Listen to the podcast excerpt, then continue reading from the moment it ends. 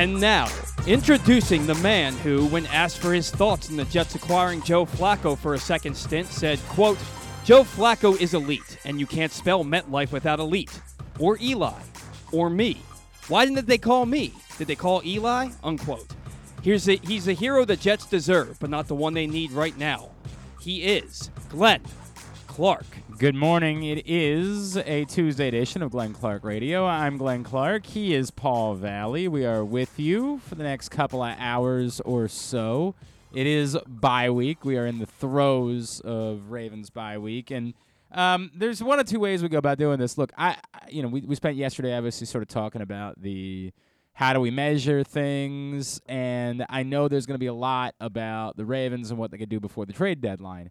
And if a rumor starts floating up, right? Like if we hear today that the Ravens are poking in on a certain tackle or a certain running back or I don't know, even a certain linebacker. First of all, did anybody think it was going to be Marcus Peters 2 years ago that the Ravens were going to be trading for? That one caught us completely off guard. Yannick Ngakoue a year ago, we had been talking about for weeks. I think since the after the Chiefs game last year, we started talking about Yannick Ngakoue as someone the Ravens might identify and, and go after in the trade market. So it could be someone expected, it could be someone unexpected, it could be nothing at all because of the cap space situation. It could be a lot of things. But the point is, if a rumor comes up, we'll react to it. But we can either sit around all week and just continue to rehash the same conversations with no game coming up or we can uh, mix things up a little bit and try to do some other things. And that's what we're going to do um, a little bit more of this week. We are going to have a Tyus Bowser show tonight. Uh, we it is unfortunately a private event, so unless you're a member of the Center Club, you're not going to be able to join us for this one. But as I've been telling you, we're going to be back in Baltimore County at Mother's in uh, Timonium. I guess it's more like Cockeysville. That's what what do you call? What is that? That's you were just you're talking about joining the gym. That's right there, by the way. You were just talking about that today. I think what do we that's- call that's that's I think that's Cockeysville. technically Timonium. Is? Cockeysville is down more towards the Hunt Valley side, I think. Well, I mean, it's it's certainly Is it between Timonium and Cockeysville. Lutherville? Eh, Lutherville's before Timonium. Okay. Lutherville, it goes Towson, Lutherville, Timonium, Cockeysville, Hunt Valley as you travel up the York Road or 83 corridor, if you will, in uh, Baltimore County. I, it's right on the edge. It's, It's right on the the, next- edge of Timonium and It's the next big road down from Timonium Road. I assume it's, and th- they say that the Maryland State Fairgrounds are in Timonium, and that's right. there. Yes. So I believe it's Timonium. but it's just past the fairgrounds, and it makes me wonder if it's. I, I don't I don't know. This is what I'm saying. I don't. I genuinely I don't know. What are the rules? What are the rules? What are the rules? I don't know. I don't know exactly what the rules are. But the moral of the story is we're going to be at Mother's um, with Tyus Bowser on November 16th. So you won't miss. You won't miss that one. You don't have to be a member. You don't have to. It's not a private event. You don't have to win something. You can just come out and join us on November 16th for the next Tyus Bowser show after tonight's, which again is a private show at the Center Club. Um, you'll hear uh, that show the next couple of days on these airways with Tyus and his special guest, DeShon Elliott. So um, you'll still be able to listen to it. The show will still air live. You can watch the show tonight at facebook.com slash pressboxsports. Unfortunately, you just can't join us for this one. I'm sorry, but we'll see you on November 16th for the next Tyus Bowser show. Find out more. PressBoxOnline.com slash Bowser. It's all brought to you by Pressbox and Great Eights Memorabilia. Speaking of which, happy birthday, Chris Ruling from Great Eights Memorabilia. Love him. He's a great partner of ours. Um, and all of the passes for the free meet and greet with Justin Tucker have been claimed, unfortunately. I just found that out this morning. So I tried warning you to go to great8smemorabilia.com and find out what you needed to find out. You can still meet DeShon Elliott. So again, even if you're going to miss him tonight, you can meet him as part of the Harvest for Hope series that Great Eights Memorabilia is doing in November or Tyus Bowser. Find out more about the Harvest for Hope free events that Great Eights Memorabilia is putting together. All you got to do, it's very simple. All you got to do is go over to uh, Giant and purchase a Harvest of Hope food bag.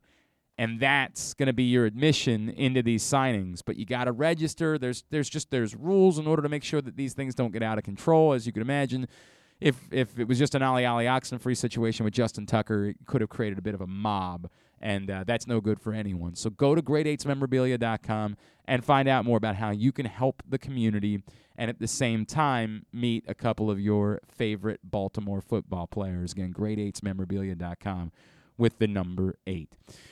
We are going to do some different things over the course of the next few days. I mentioned on Friday we're going to do our annual college basketball preview show. I'm putting the finishing touches on who's going to be joining us.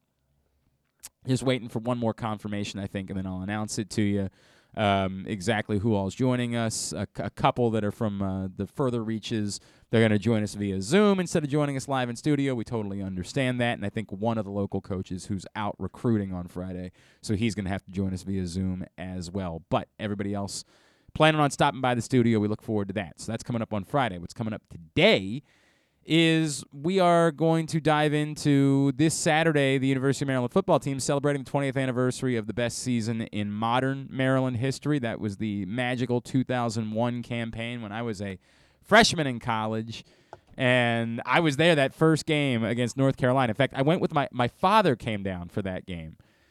And we were among the few. There were not many of us that were at Byrd Stadium that day. And I remember Willie Parker, future Pittsburgh Steelers running back, breaking off something like an 80 yard touchdown run on maybe North Carolina's first play from scrimmage and taking an early 7 0 lead. I remember just looking at each other like, that nah, Maryland football.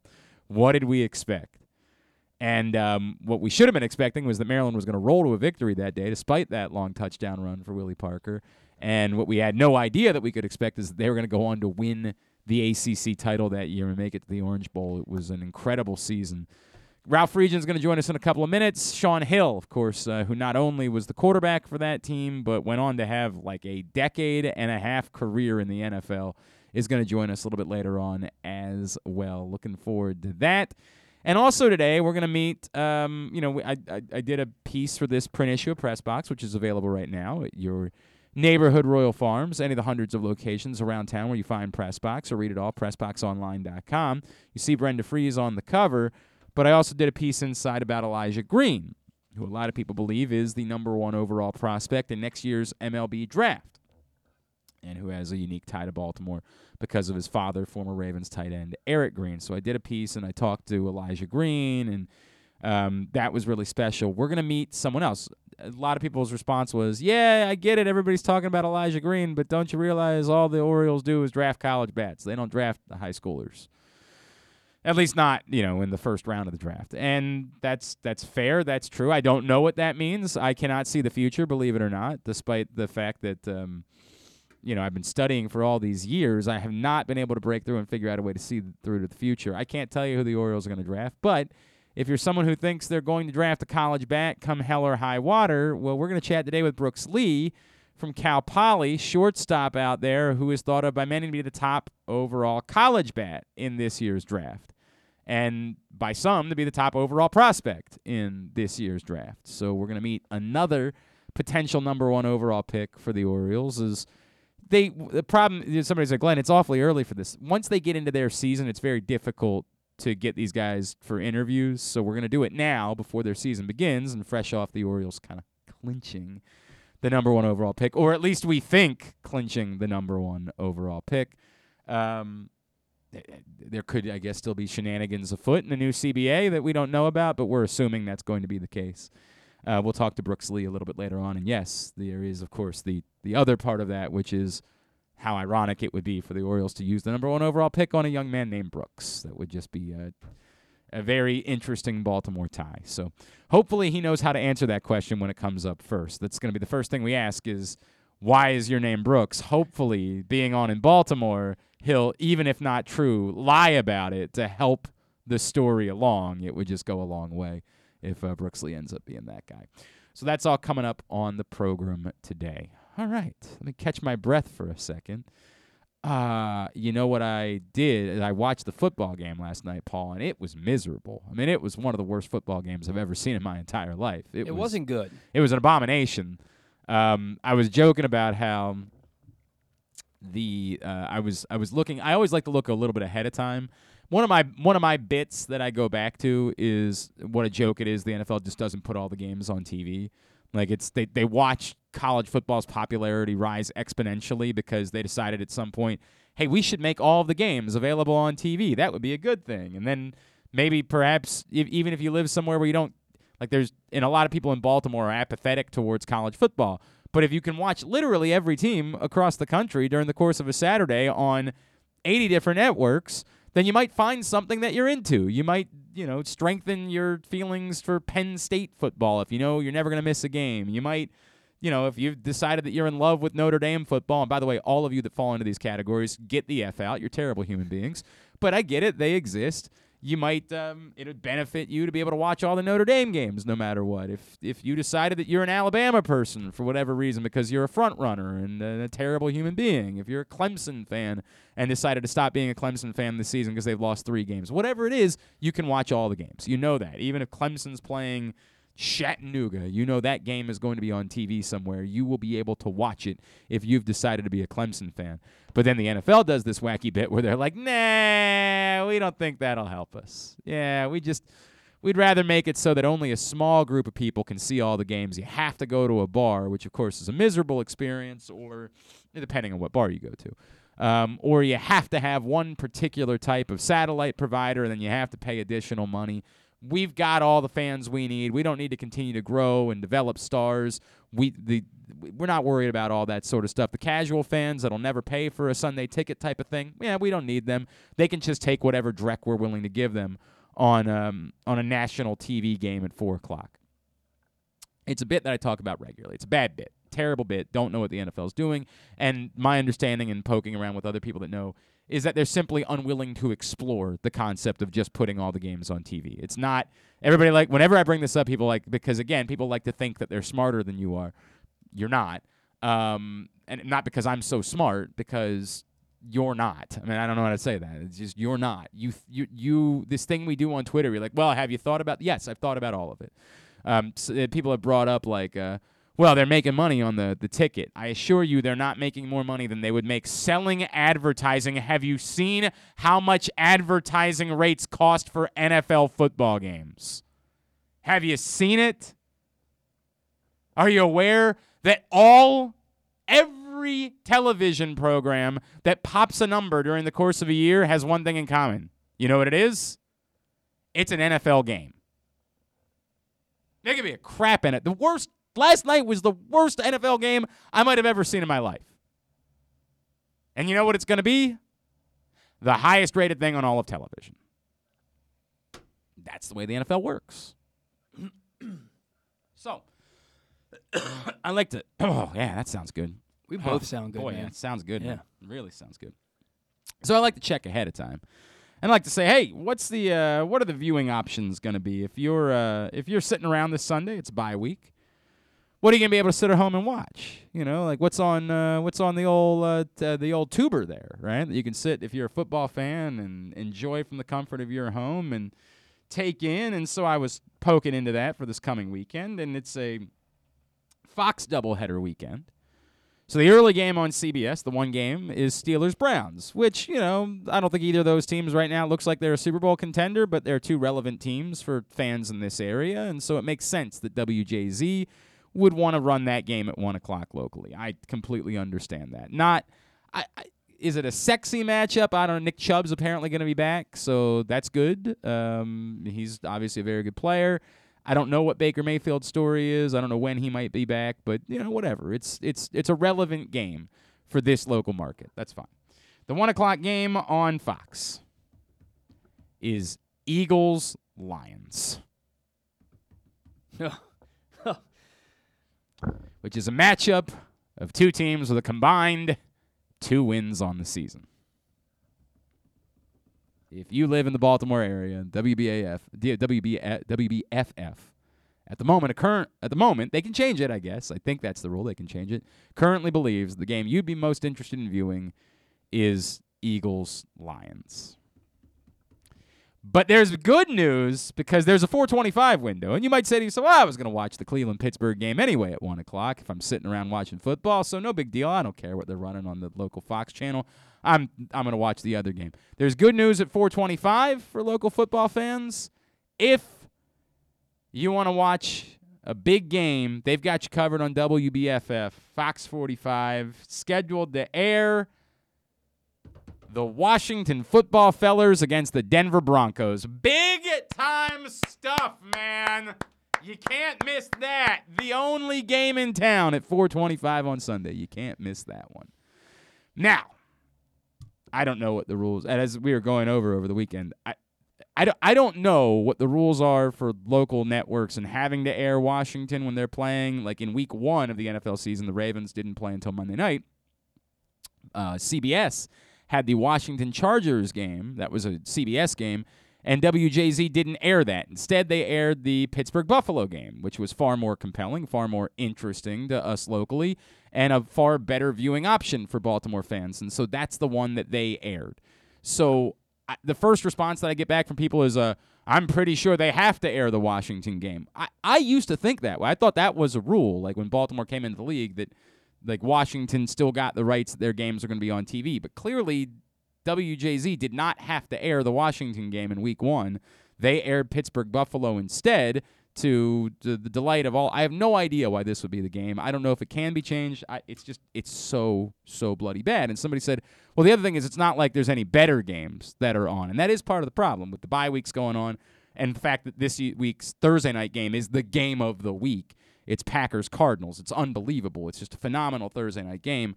Unfortunately, the Packers are going to be depleted. It looks like Davante Adams probably won't play because of COVID. Some other guys look like they're going to be out.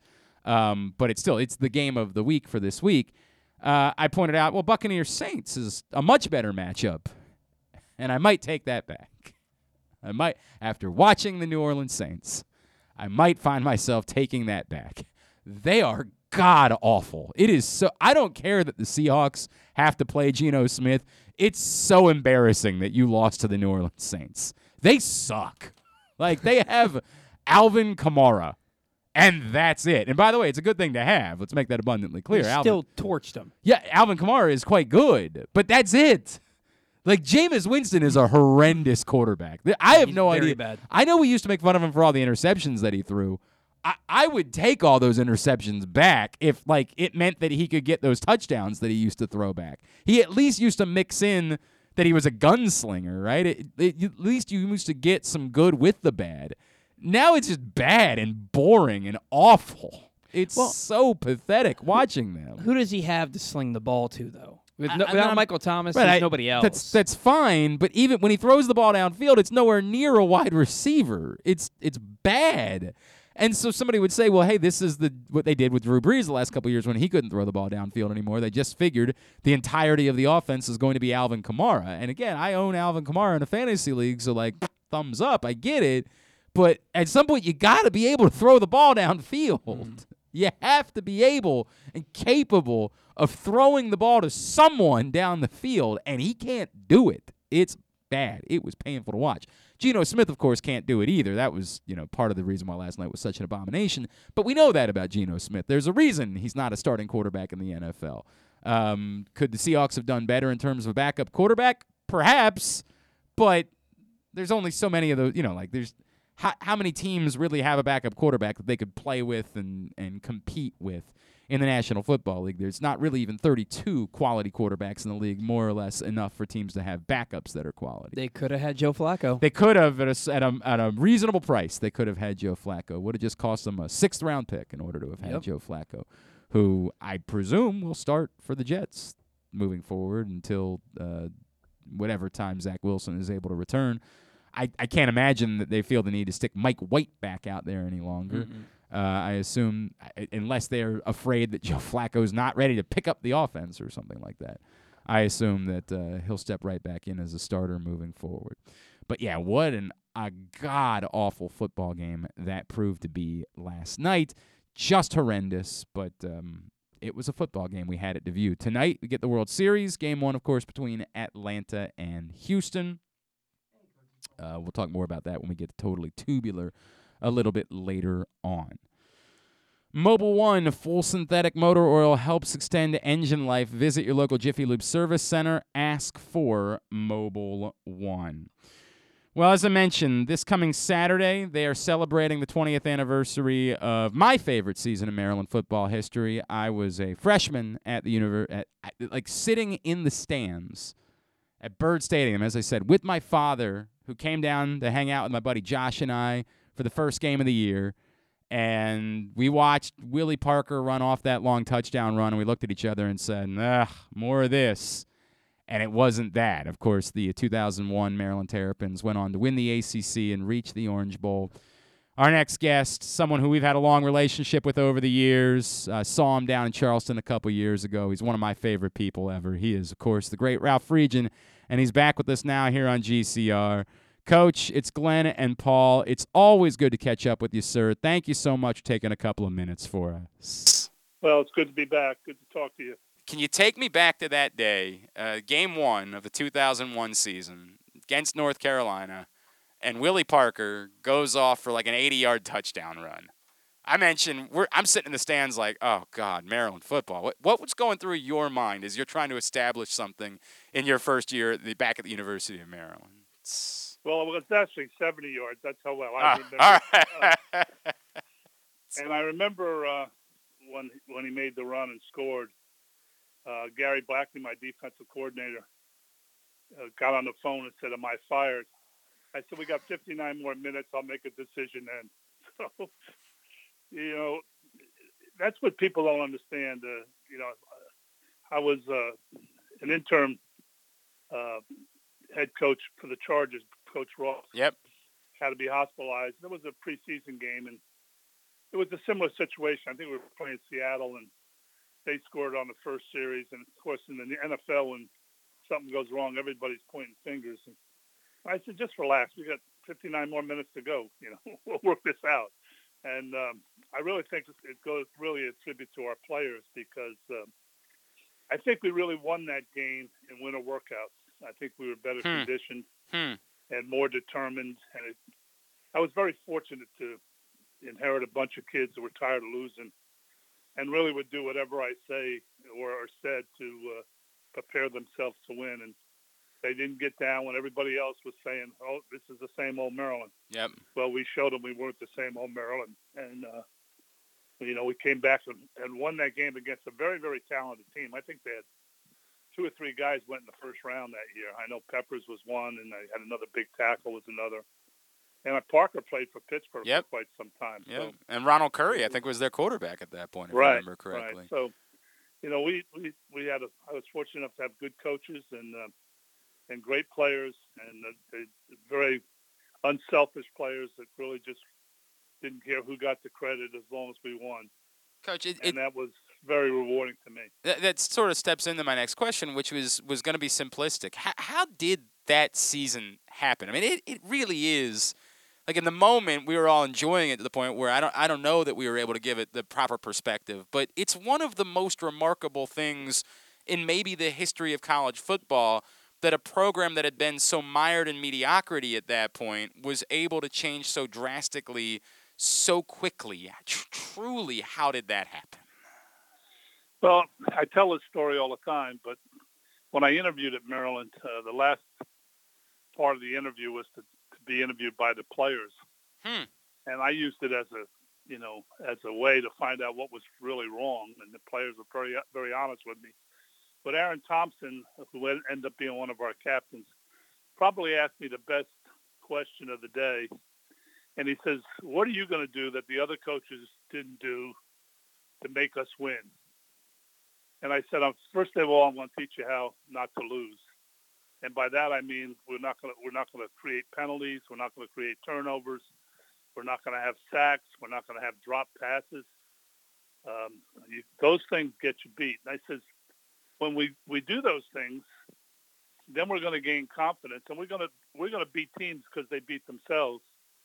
And um, I said, we're, we're going to get confidence and we're going to play better than we've ever played before. I said, you're also going to be in the best shape you've ever been in because I'm going to work you really hard. And uh, it kind of played out that way. I think our defense turned, we, we had a turn, turnover ratio, I think, plus 26 that year. And I think we had something like 19 or 20 interceptions. We had a really, really good defense uh, led by EJ, but we had, you know, Domonique Foxworth came in and played really big in our last three games. We had to burn his red shirt, and he played like a veteran and really was very instrumental in us beating Clemson and then going down and beating NC State. So it really kind of played out just like I told Aaron that day, and and uh, you know, the good Lord was looking over us, I guess. You know, so like I said, we, we had a good bunch of coaches and a great team. He is Ralph Friedgen. Maryland is going to celebrate the 20th anniversary of that incredible 2001 run to the ACC championship this Saturday. Coach is with us on GCR. Ralph, you bring up two of the three games I wanted to talk about, and I, I, just three games that stand out to me significantly from that year. But the first one is the Georgia Tech game, and just the sort of unreal way that you guys hung in there, came back, and you know threw out a kicker that didn't have a lot of experience that got the job done. It, was that the game that made you realize? This was was was real? Was something that that could genuinely happen winning the ACC? Well, I always, you know, I always think good things are going to happen, and um, I was really disappointed when the team's goals that year were to win six games, uh, because the, the six games to them meant they go to they were going to go to a bowl game, and that was a very difficult game for me because you know, I coached those guys the year before, and I was very close to that team, and we had a very good season. And um, and then against George O'Leary, who really allowed me to be very creative, and I really enjoyed working for him. And so it was two friends going against each other in a Thursday night game, and uh, and and you know we played.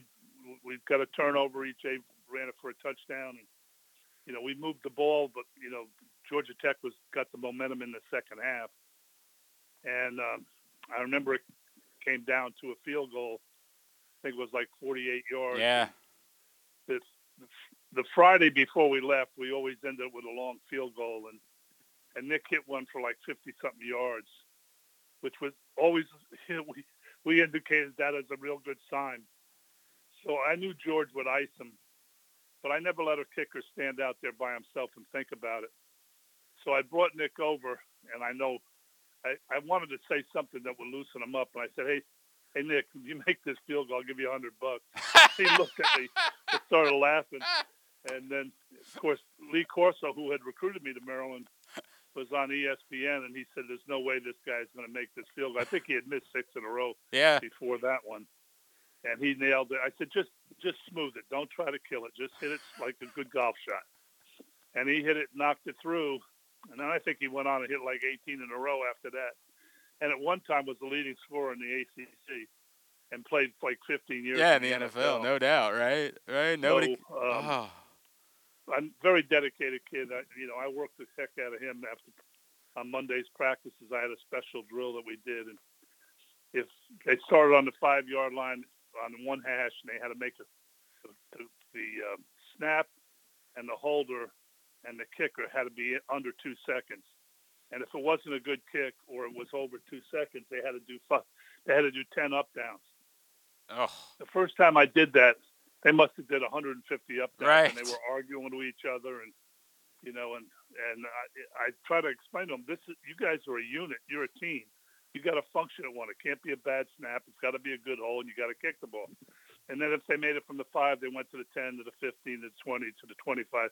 At the 30, I gave them a bonus. So if they made the 30, then they, if they screwed up one, they didn't have to do the 10 up downs. But um, we did that every Monday night for the 10 years I was at Maryland, and uh, they really got to appreciate, you know, how how much it, it took as one team to get done. And uh, and again, we we had some good kickers when I was there. No doubt. You know, I think we helped develop them too. Paid off. So, so understanding that the statute of limitations has to have run up at this point, twenty years later. Can can did, what, was it an utter joke? Did, did you didn't did you actually pay pay off Nick Novak? No, no, no, I, no, I didn't do that. All right. I had to do something to get his attention. I get the it. other man. interesting thing is um, Jon Condo. Yeah. Uh, we lost our we lost our snapper during uh, summer school. He flunked out of school. So I asked who had snapped on the team before, and Jon was like the second team linebacker. And I brought him in. I told him I wanted him to work on snapping. He was going to be our snapper. And and he was really upset about it. He didn't want to be the snapper. Well, Yeah, 15. I think he played 16 years Right. in the NFL and made All Pro about five times. right. And he, he later told me it was the best decision I ever made. So What a what a game changer! What a game changer for him, man. That is awesome. Ralph Friedgen with us on GCR.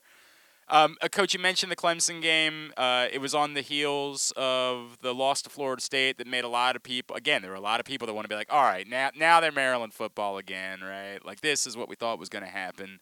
That night, in front of that crowd, I think everybody famously remembers you taking the mic afterwards. Um, for someone that that cared so deeply about that place and that program, um, c- can you describe what that night was like for you and having that feeling on the field after the game?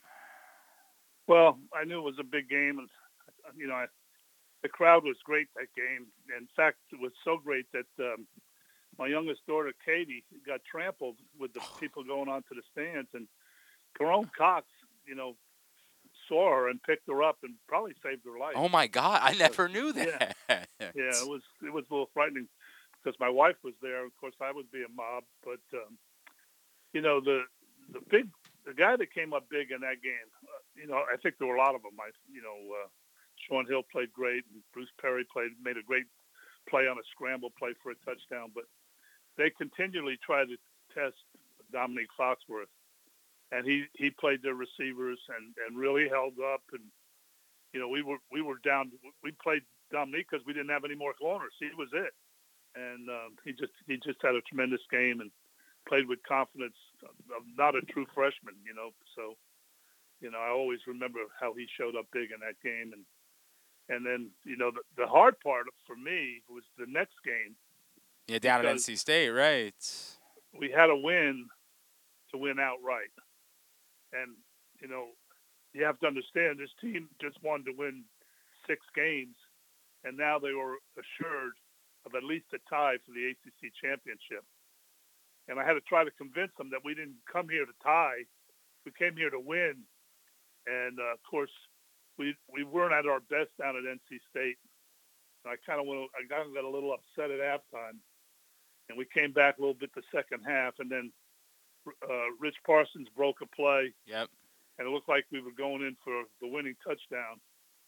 And he fumbled the ball on about the one yard line. And I remember how emotional Rich got coming off the sidelines, and our players went up to him. I think there was a little like 2:30 left in the game, and uh, they told him we were going to win this game.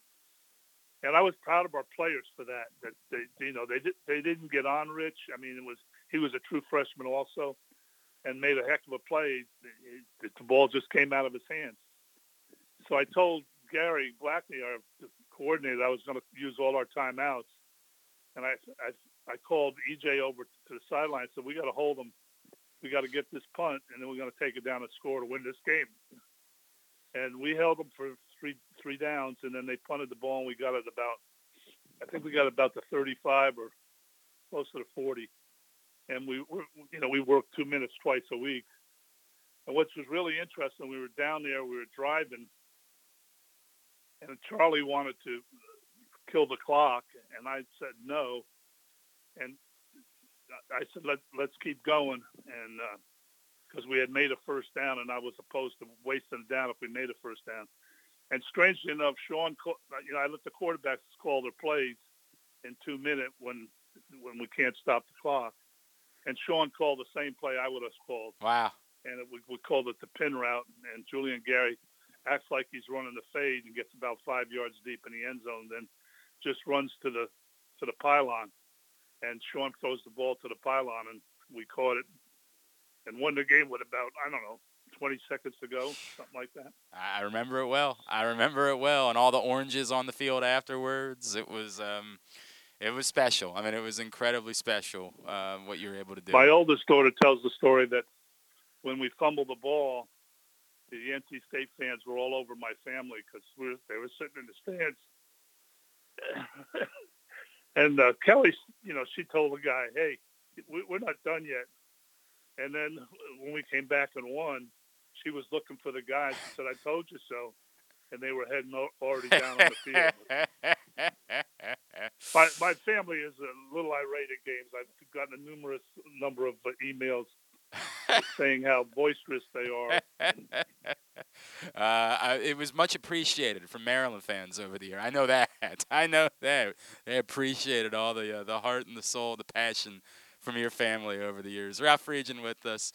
You know, Ralph. Obviously, we, we've talked so many times over the years, good and bad, and people misconstrued things you said. But um, I know it was difficult, and the the path for you to to be willing to come back and to be at games again and to be on campus, it it took a lot, and uh, certain people had to not be there any longer in order for that to be possible. What what's it been like for you now, these last couple years, having some connection again with Maryland? Is there still any awkwardness, or is that totally gone at this point?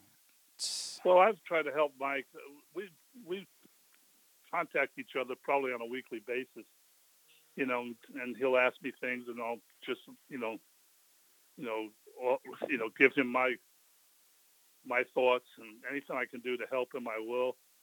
Um, you know, he he did a great job for me as my running yep. back coach that that year, and one of the reasons why we had, you know, great great running backs and, and Bruce Perry and Mike Riley and those guys played great the whole year, and um, so you know, I, I want to see him be successful. I think they've got a lot of things going that we didn't have when we were there. Uh, you know, um, you know, the facilities are unbelievable right now, and um, they, they should it should be very attractive. And I believe you can win in Maryland. You just got to get everybody pulling in the right direction. I think one of the things that helped me, that should help Mike also, is I kind of knew what I was getting into when I went there, and uh, I tried to get the job three different times and finally got it the last time. And, and um, I mean, I mean, I've been to the Super Bowl and won a national championship and didn't even get an interview. Right. You know, that's that's a little discouraging. Yeah.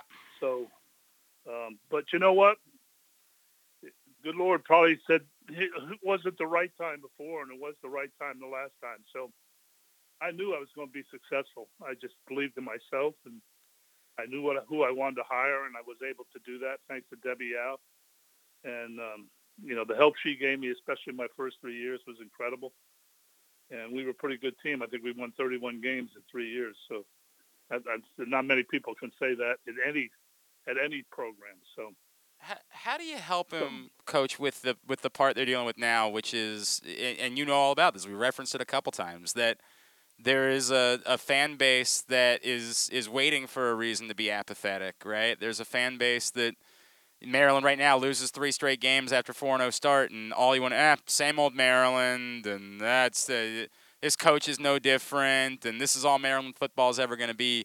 What do you tell him when, when you know he goes through something like this, and, and you know what this is like from this fan base over the years? Well, you know, Mike knows how I feel about you know uh, things that, that you have to do not to get beat. And one of them is penalties. And right now, that's what's killing them. They, they get way too many penalties, and I know he's frustrated over that.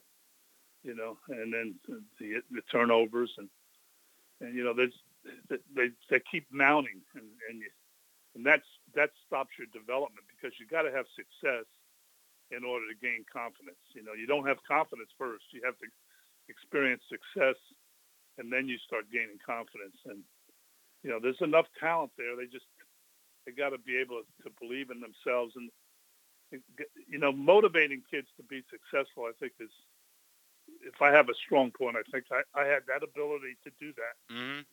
And you, you, you just you got to treat every kid differently. Every kid has a has a different thing that makes him motivated, and I would try to know each and every kid and bring them into my office and try to, you know, work with them. You know, just, you know, one of our bigger wins, I think, when I was there, and we had a lot of them.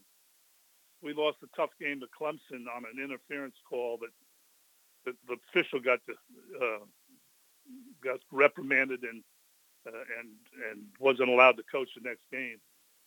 And it was a disappointing loss down in Death Valley, and we won most of our games in Death Valley. And we had to play Florida State next. Yeah and I got off, I let everybody get off the plane and tell them we're going to beat Florida State. And I, I, I did a couple of things during the week. I had every guy, I had everybody sign a petition that bought in on this. We had wristbands, uh, I believe, and we we beat Florida State that that uh, week and came back and won, you know, a big game. And so I think there's a lot of ways. When I when I would look at a schedule, I would start preparing ahead of time how I was going to motivate that team that week.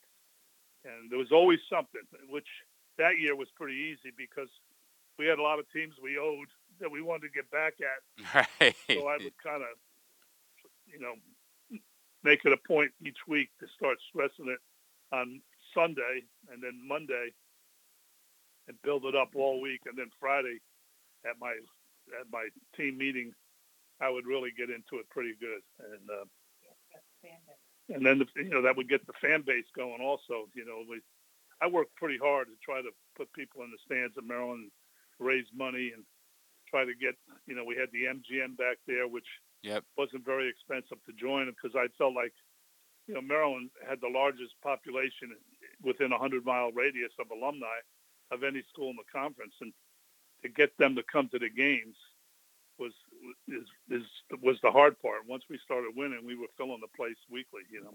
I, I, So- it, it, it was a, it was raucous. It was an awesome place to be when you guys were winning. I mean, it was an incredible thing that you were able to accomplish. Did I, did I hear uh, Miss Gloria in there for a second? By the way, She's always around. I figured that was the I figured that was the case. Tell her that uh, my buddy AJ Francis says hello. So um, oh, I love him. I I, eh, who, One of my sons. I I know that's true, Miss Gloria. I know how much everybody loved you and and what a huge part of everything you were. Uh, during the time at Maryland, and I know how much you. everybody likes seeing you back as much as they like seeing Ralph back.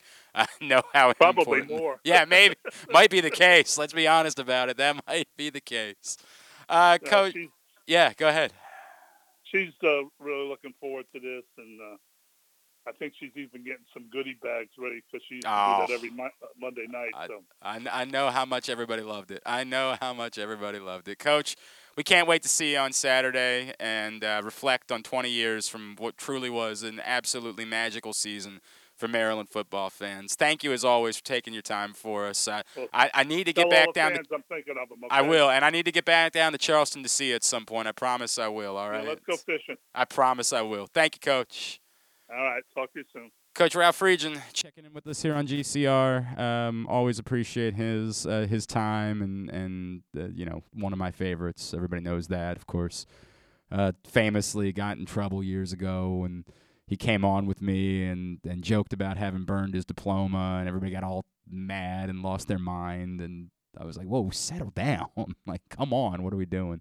But it's been great to have Ralph Friedgen back around uh, Maryland football because uh, m- practically, I, I think more than anyone, Ralph, Ralph Friedgen is Maryland football. If we're just being as honest about it as we possibly can, there's no one that that is more associated with Maryland football that's more significant than Ralph Friedgen, and um, it's it's just sort of what it is. It's just sort of what it is. I'm I'm still um, not over the decision that was made once upon a time, never will be, and obviously it uh, ended up proving to be one of the great uh, the blunders in University of Maryland athletics history, considering how the next few years went. All right. Uh, today's show also brought to you by Window Nation. The Fall is Calling sale is on. Buy two windows, get two free. Buy four windows, get four free. There's no limit. It goes on forever. Buy 100 windows, get 100 free. You can keep going. I, I, whatever the number of windows is that you need, you can get them free. But the, the month is about to end, and you don't know what the next special is going to be. I'm sure it's going to be remarkable, but this might be your last chance to take advantage of it over the course of the next five days. So call Window Nation 866 90 Nation or visit them windownation.com. Keep in mind that you also pay nothing for two full years. So it's not just that you get all of those free windows, it's that even the ones you're paying for, you don't have to pay a penny for 24 months. 866 90 Nation or windownation.com.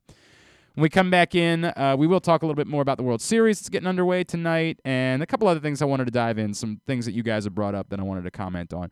We'll get to that in a bit. Shaun Hill, we're going to also uh, celebrate the 20th anniversary with Shaun Hill at the top of the hour. It's all on the way. Glenn Clark Radio. Glory Days Grill's popular Oktoberfest menu is back and it features their delicious chicken schnitzel, two chicken cutlets, hand breaded in herb panko and pan fried until golden brown, served with mustard cream sauce, mashed potatoes, and roasted vegetables. Their menu also includes your favorites like the Oktoberfest Brewer's Platter, Brewer's Sausage Sandwich, Prussian Pretzel Roll, Slam Dunk Pretzels, and Apple Cobbler. All of these meals pair well with their many Oktoberfest beers and Angry Orchard on draft. Dine on their patios or in their dining room, or order online at glorydaysgrill.com and pick up your favorites to take home. Glory Days Grill has been proud to serve the community for the last 25 years. Thank you, fans. I've driven my tractor trailer millions of miles and I've seen it all. The next time you change lanes when driving, remember because of the sheer weight and size of my truck, I'm not able to stop quickly if you cut me off and brake suddenly. One wrong decision could change our lives forever. Trucks need room to stop. Don't cut it close. Brought to you by the Maryland Department of Transportation State Highway Administration. The biggest pro wrestling stars today and all time all have one thing in common. You've heard them on Jobbing Out. Matt and Nick Jackson, the Young Bucks. Thanks for having us, man. Appreciate it. The great Kurt Angle. Thanks for having me on the show. I appreciate it. Matt Riddle. Yeah, man. Thanks, man. The champ, Drew McIntyre. Oh, thank you for having me. The great Ron Simmons. Damn. Keith Lee. Appreciate you guys having me, man. Bill Goldberg. My pleasure. Charlotte. Thank you so much for having me. Mick Foley is with us. This is the greatest name for a wrestling show I've ever heard. MJF. I'm glad you're happy I'm on this show because I'm freaking miserable. Le champion. Chris Jericho. Le champion. AJ, Aaron, Brandon, and Glenn are talking pro wrestling every week on Jobbing Out. Find it at PressBoxOnline.com slash radio, iTunes, and SoundCloud. I love you more than selfie poses. I love you more than spraying hoses. I love you more than bird calls, but not as much as football. Celebrate your love of football with Ravens scratch offs from the Maryland Lottery. Win up to $100,000 instantly or second chance cash and Ravens prizes. I love you more than snowballs, but not as much as football. Play Raven scratch offs at any Maryland Lottery retailer. Please play responsibly. Once again this season, Pressbox's Project Game Day is the destination at halftime and postgame for every Baltimore football game. You want to talk about the game without all the nonsense, coach speak, and fluff of your typical show? Tune into Project Game Day. Glenn Clark is with you at halftime, and he's once again joined postgame by your favorite analysts like the NFL chick Sarita Hubbard, Ken Zales, and more. Watch the show at facebook.com slash pressboxsports and listen at pressboxonline.com slash radio. Pressbox's Project Game Day, every game day presented by Glory Days Grill and Window Nation. We can't imagine why you'd want to, but you can watch GCR live. It's at facebook.com slash pressboxsports and try to guess whether these guys are wearing any pants. Back in here on GCR, it is a Tuesday edition of the program. Thanks again to Ralph Friedgen for taking a couple of minutes for us. Hey, I got big news earlier today. I can't wait to share this with you guys. This is incredible. So, you know, we've been playing underdog foot, fantasy football, and we love underdog, and we've been trying to hook you guys up with free money. Uh, that free money is going up. So, if you have not yet signed up for underdog fantasy football, if you've been on the fence, I got an unbelievable offer. You can still get $10 free, but you could actually get $20 free. You could get $30 free. You could get $50 free. You know what? You could get $75 free if you'd like. In fact, I give you a hundred free dollars if you'd like to play underdog fantasy football. Here's how it works. You can go to underdogfantasy.com or you're going to download the Underdog app. You're going to use the code PRESSBOXIN when you sign up, and whatever you deposit up to $100, we're going to match. So if you deposit 10 bucks, you're going to get $10 free. If you deposit $50, you're going to get $50 free. If you deposit 100 bucks, you're going to get $100 free. If you deposit $1 million, you're going to get $100 free. The limit is $100. I can't go beyond that. I'm sorry. They start taking out it out of my check after a little while. And so that's my limit $100. $100. That's what we're willing to offer to you. You deposit any amount up to 100 bucks, we're matching it. Any amount beyond $100, we're giving you $100 free for you to play with. It's that simple. Go to underdogfantasy.com, download the Underdog app, use that code PRESSBOX, and play not only those daily and weekly fantasy games that, that you know so well from other sites, but also do some things that feel more like betting, which is something we were supposed to have in place here in Maryland and still don't. Player props, parlays, things like that. You can do it at Underdog Fantasy, and you can do it using my money.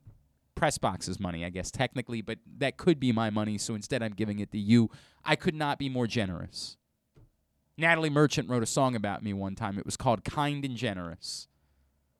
She was uh, on her way out of 10,000 Maniacs. It was a whole thing. But, you know, it's it's a great song, and I always appreciated her writing it about me. I always assume Believe Me Adia was about you. That's uh, That was Sarah McLachlan. That wasn't That's Natalie, not Natalie Merchant. Merchant? That wasn't Natalie Merchant. Oh, man, That I don't know- Sarah I- I- I McLachlan. don't know You're I'm really more struggling upset- with your 90s music. Oh, you should definitely be more upset about the Temple of Dog thing. I promise well, you, I- that's far more significant. I than- don't know if I should be upset that I didn't know that or upset that you did. Why would why would I not know that? I'm on top of my Natalie Merchant history. I promise you, nobody. I, I don't know that much about Natalie Merchant. What song am I thinking of then that's just like Adia? It, no, believe me, Adia, we are the we are so. It's Sarah McLachlan. Yeah, it. but th- I feel like Natalie Merchant had a very similar song. Ah, I'm, I'm. You're gonna stretch my knowledge of Natalie Merchant, bro, in order to be able to go there. But you're def. Adia is definitely a Sarah McLachlan. You're song. right. I You're right. promise Now, you when that. you said it, I was like, "Oh my God, he's right." There, that's another one. I- I don't think it's as bad as Temple of the Dog, but promise you that. I think I have a solution though to this Uh-huh. uh, Hang. Cockeysville Timonium. Yes. Oh, do you? Um, Matt Myers says his his cutoff for Cockeysville is Padonia but that's Road. that's Padonia Road. Right. That's what we're saying. We're, it's on Mothers is on Padonia Road. right. So he So- said that's his cutoff for for Cockeysville. So does that But mean, is but is it that it has to be on the other side of Padonia Road? Because technically, Mothers is on like if you're driving, if you get off on the Padonia Road exit, it's on the right. So it's on Hmm. instead of on it's on Padonia Road, but it's on the right side of Padonia Road. So would that mean that he says that's not Cockeysville? Because to him, everything Padonia and north is Cockeysville. I think that's probably what he's saying. Yeah, so he's probably. probably saying it's Timonium. Then. yeah, I think he's that's exactly what he's saying. I think. All right, whatever. This we're thinking way too much about this. Moral of the story is underdog fantasy football. Get your free cash. Uh, World Series gets underway tonight. Uh, emotions m- removed from it. What do you think is going to happen? Uh, the Astros are going to win this thing. Okay, why? Because I don't want them to. Okay, all right. I mean, I just tried saying emotion removed. Is No, what I no, just no, said. Emotion Honestly, removed. e- emotion removed. I think that the Braves have the better the better starting rotation. I think they have the better pitching staff. Um, and ultimately, I think that the best starting pitching And and McCullers is not coming he, back. he's not playing in the World Series. They, they said that yesterday. Yep.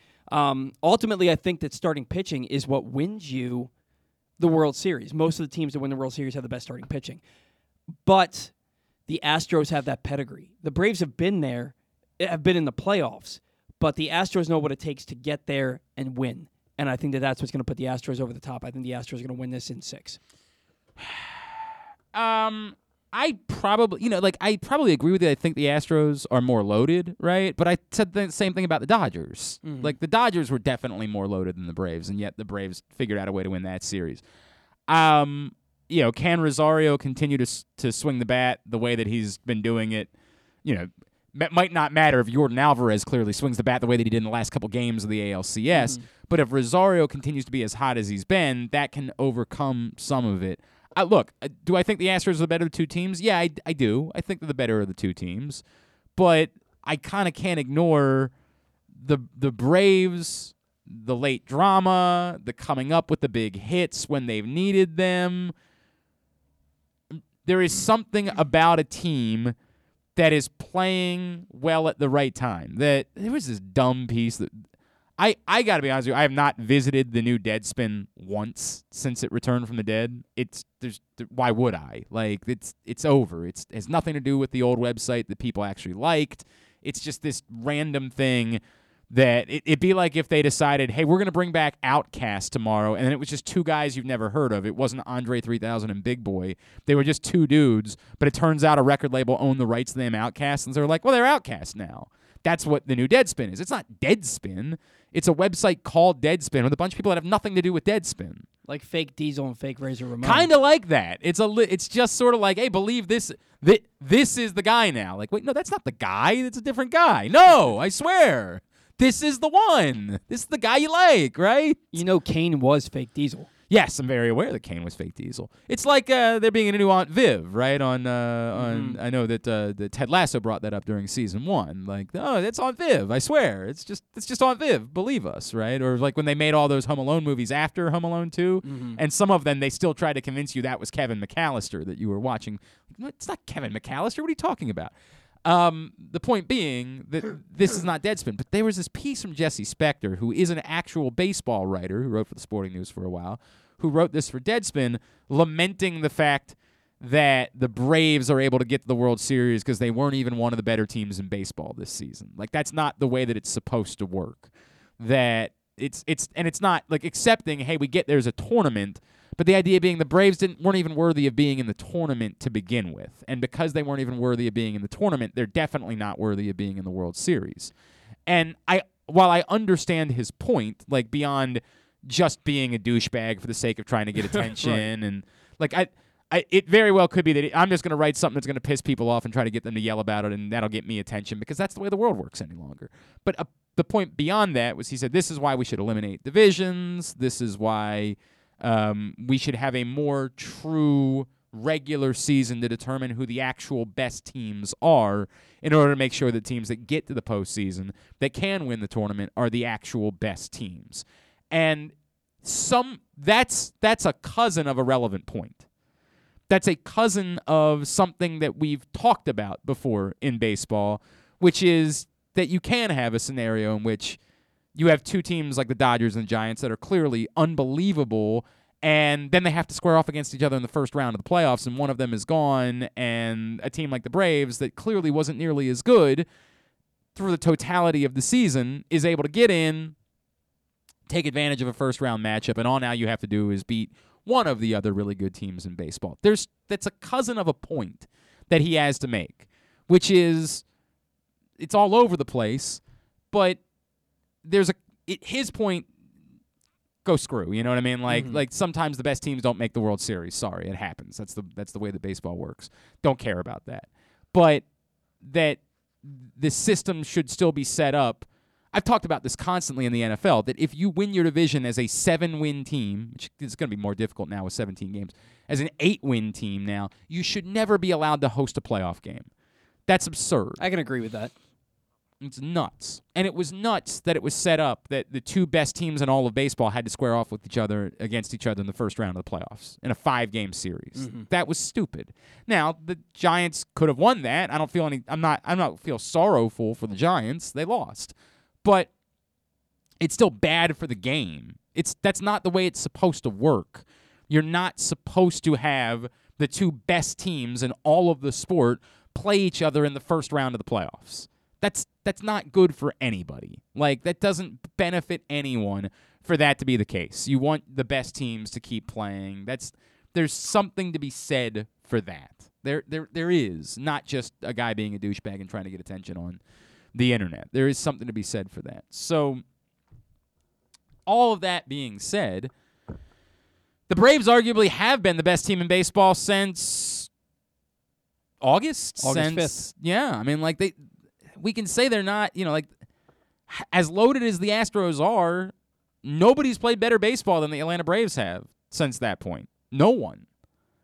And to me, that that shapes up to be a pretty compelling series. Like I really would be surprised if this was a you know a quick series. It was over by Saturday night and even by Sunday night. You know what I mean? Like I,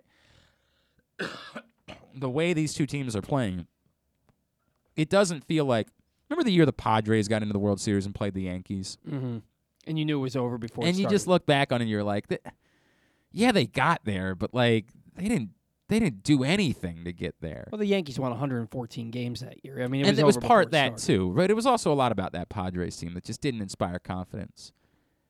You can say the Braves were an undeserving team of being in the postseason. I I I'd listen to you, but what they've done since then, you can't ignore. They've been unbelievable. Mhm. I, I'd be stunned if this was them. They just beat the Dodgers. The Dodgers. I mean, they have like their lineups loaded. Yeah. They, they have like four 30 homer guys in that lineup, and that's not even including Freddie Freeman. And is it a better story, Freddie Freeman, or a better story, Dusty Nah, Baker? Dusty Baker's the best individual story, but uh, Freddie Freeman's a good. If Freddie Freeman was a Hall of Fame caliber player, right? Like it, and somebody would argue that he is, Mhm. right? And so I'd have to really sit down and think about it. Maybe, maybe Freddie Freeman really is a Hall of Famer, right? But like he's not been the predominant player. At, like he hasn't. This isn't um, Jeff Bagwell at the point that the Astros got to the World Series, right? Or um, and Frank Thomas didn't play for the White Sox by the time they made the World He's their Series. Trey Mancini. it's more like that, right? It's closer to that, or Nick Markakis, you know, if he had stuck around with the Orioles for a few more years. He, and, and that's unfair because he's a little bit better than those guys are. I, I'm trying to find, I, I, God, what is the comparison? He's not quite Joey Votto, right? Like as far as he's he's Hall of very good.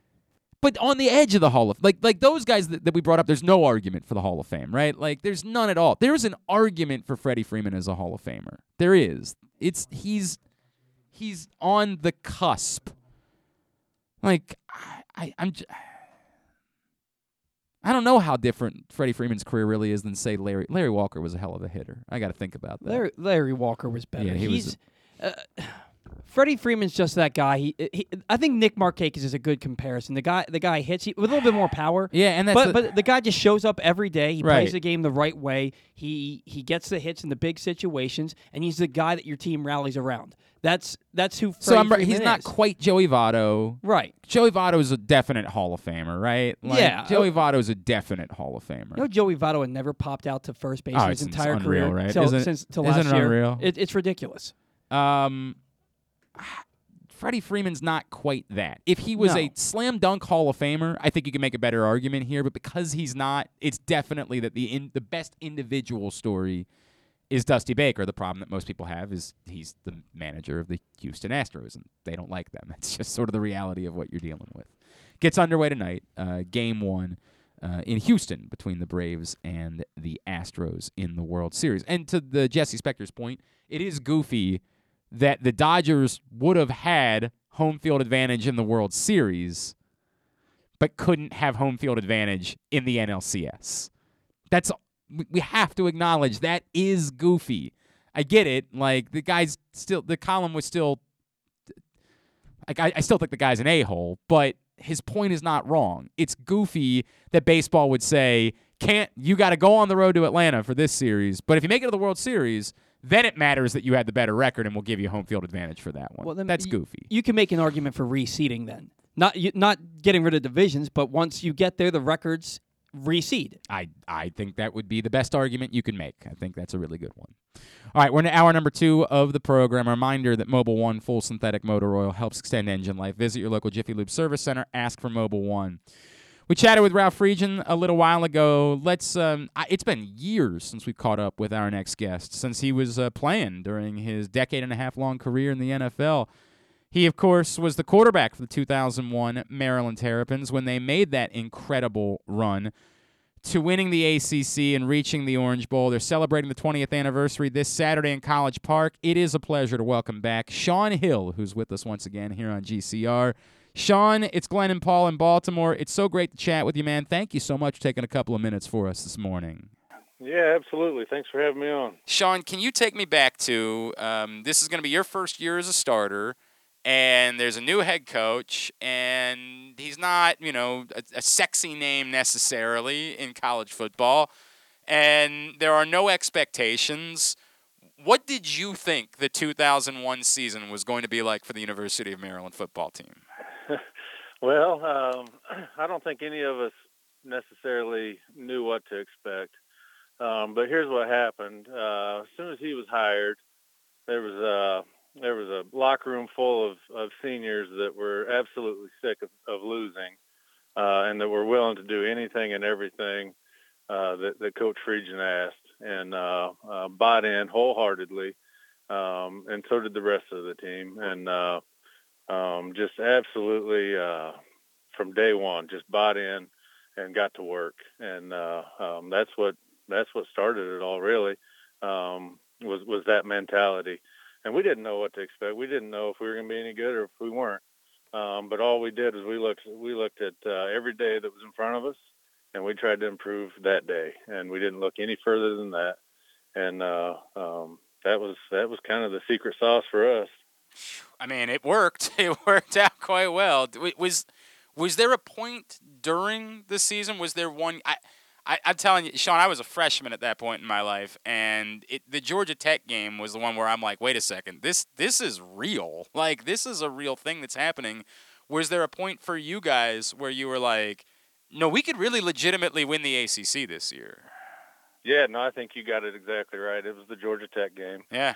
Um, the opener, uh, the opener we had against North Carolina, they had a ridiculous defense.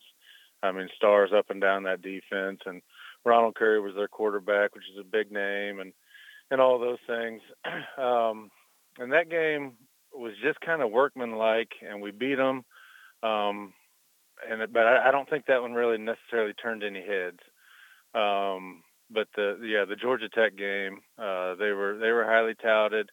Um, a lot of you know a lot of guys on that that team that people had heard of. Ralph came from there. Yep. Um, you know, it was and, and, it was on national television. It was a Thursday so. night before. For those that don't, this was yeah. before there were NFL games on Thursday night. So this was like the thing to watch if you were a sports fan on a Thursday night. It's... Yeah, yeah, you're exactly right. And uh, you know, ended up pulling that one out in overtime. And I mean, that's a that's a tough place to play too, or at least back then it was. Uh, yeah, it's a small stadium, but it's right on top of you, and it is loud. Um, but uh, yeah, yes, that was a that was a big one and, us. and, required some late drama from a kicker that you didn't know had it in him. You know, right? Yeah, yeah, yeah. I mean, you talk about just setting the trajectory for a guy, and then he he goes on and has a, a, a wonderful NFL career too. But no question. But but was truly a little bit kind of up and down uh, to that point. As soon as he hit that kick, it was, it was all. I mean, the dude was was unbelievable. Yeah, he was nails. He was, he was nails. Yeah. No question about it. Shaun Hill is with us here on Glenn Clark Radio. Um, Shaun, for for you, what what what was it that it required? Right, like what what was it that allowed for it to happen? Because again, there is something different from being a team. You know, Ralph talked when we were talking a minute ago. He talked about like he got the sense internally that man, if we just win six games this year, that's that's a big deal because the the years before that they had come up short of hitting that six game mark. What what did it require to buy in from? You know, we could be good, we could get over the hump, get to a bowl game, to we can go beat Clemson and win on the road at NC State and and legitimately win this league. What did it require to make that jump from we can be good to we can be great in such a quick span of time? Well, well, to take you back, uh, I had a, I had a Ralph set me down at the end of spring ball uh, in his office, and he said, "Hey, uh, we're not going to be any good this year, and uh, so if you're not going to absolutely beat out these these freshmen, we had Latrez Harrison and, and Chris Kelly. If you're not going to beat these guys out handedly, I'm going to play one of the young guys." I'm not kidding you. That's a meeting we had. I was like, I was like, well, coach, well, I'll, I'll beat them out handily, and and but uh, no, what it what it took is is uh, was just everybody buying in and and absolutely taking it one day at a time. Uh, we didn't we we just you know with the the uh, uh, the history that that the the guys there had uh, and things like that. We didn't have the luxury of looking out too far and thinking, oh man, we're going to be there in the end. That wasn't. Uh, and, and really, that's a curse to uh, to to have that. To be honest with you, it's uh, um, it is much better to take it all day by day, game by game, and that's that's exactly what we did. Man, that's so funny. That is so funny. That's what he said to you, by the way. like, how different lives would have been. How different things could have been. Right. Well, and he has his way of, of motivating. Yep. You know, so yep. I, I, don't know. I don't know that he necessarily thought we're not going to be any good. But right. Was he was of, just trying to get you to, to step up. Right. He was trying to get right, you to step yeah, up and yeah. look at where it led. Um, yeah. uh, he he talked a lot about you know all the emotion of the Clemson. Can, can you take me back to that Clemson game and that atmosphere at a place that hadn't had a game like that in a really long time, and everybody down on the field afterwards, and and you had such a unique path yourself, like going to a, a junior college and getting that call up. Like what that moment? I know it was the next week that you guys actually clinched, you know, the the trip to the Orange Bowl but what that moment meant to everyone to be able to experience something like that for Maryland football. Yeah, no, that was exciting. It was exciting all week to see him bringing in the temporary bleachers, and uh, you know, we, uh, still to that point, we hadn't even had a, a full stadium, you know, at home, and uh, so that was that was exciting for everybody. Um, I can remember the pregame, our pregame uh, warm up. You know, the whole team goes out and and you do some stuff, and I remember just like, man, we were flat. Uh, and uh, I went to Guilian Gary and I said, Guilian, man, I don't know what's going on with our team, but uh, but as long as I got you, like you, like we got to go. You and I have got to go. I need to know you're in. And uh, and and Guilian looked, and but something happened from that time to the time we came out of the locker room because uh, we we actually weren't flat. And sometimes you just get a feel for that during uh, during pregame. It's like, gosh, what is going on with us? And uh, and I'm I mean I've been on NFL teams where that happens and they can't snap out of it. You you see it. Uh, I mean you can go just look at a game, you're like, man, I don't know. That, those guys didn't show. I promise you that the guys on that team could feel it in the pregame warm up.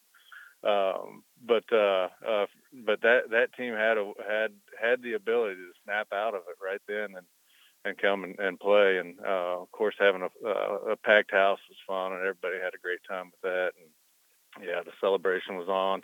But what's uh, what's interesting for a team that that had uh, really no experience winning able to okay so now we've got we've got a, a guaranteed share of the ACC uh, and we're going to play against a good NC State team with Philip Rivers as their quarterback and they've got some some stars on their team too. Uh, you would think that a, a team without that experience would would maybe go out and and uh, um, and and maybe the you know kind of rest on their laurels Yeah. a little bit but but that is not what happened at all you know that we we came right back to work on Monday uh, just like we always did, and and uh, and got after it.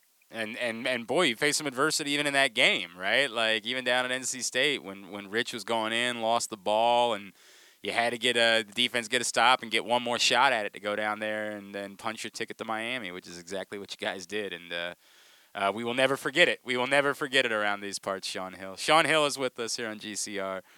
Shaun, you know your name comes up a lot um, because you, you still remain the last Maryland quarterback to have reached the NFL 20 years later, which is tough. Um, and and it's I'm sure not a way that you want your name to come up around these parts.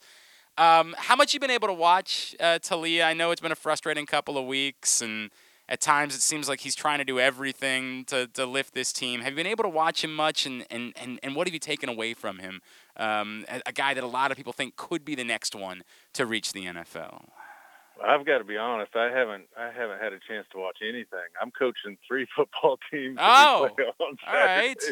I've got a kindergarten, first grade flag team. I got a second and third grade flag team, and then I'm helping with a fifth and sixth grade tackle team. Are, are these all related to your own kids? Uh, my my kids are on the two flag teams, and then uh, a couple of friends of mine, uh, their kids are on the the fifth and sixth grade team, and asked me to help. And I thought, you know what, that'd be great. That way, when my kids get there, I'll kind of know what to expect. I was gonna So- wait. This has got to be difficult though, right? Like as a being being being when you're when you're a football player and a highly accomplished football player, having friends ask you to come help coach, you're like, oh, I don't know.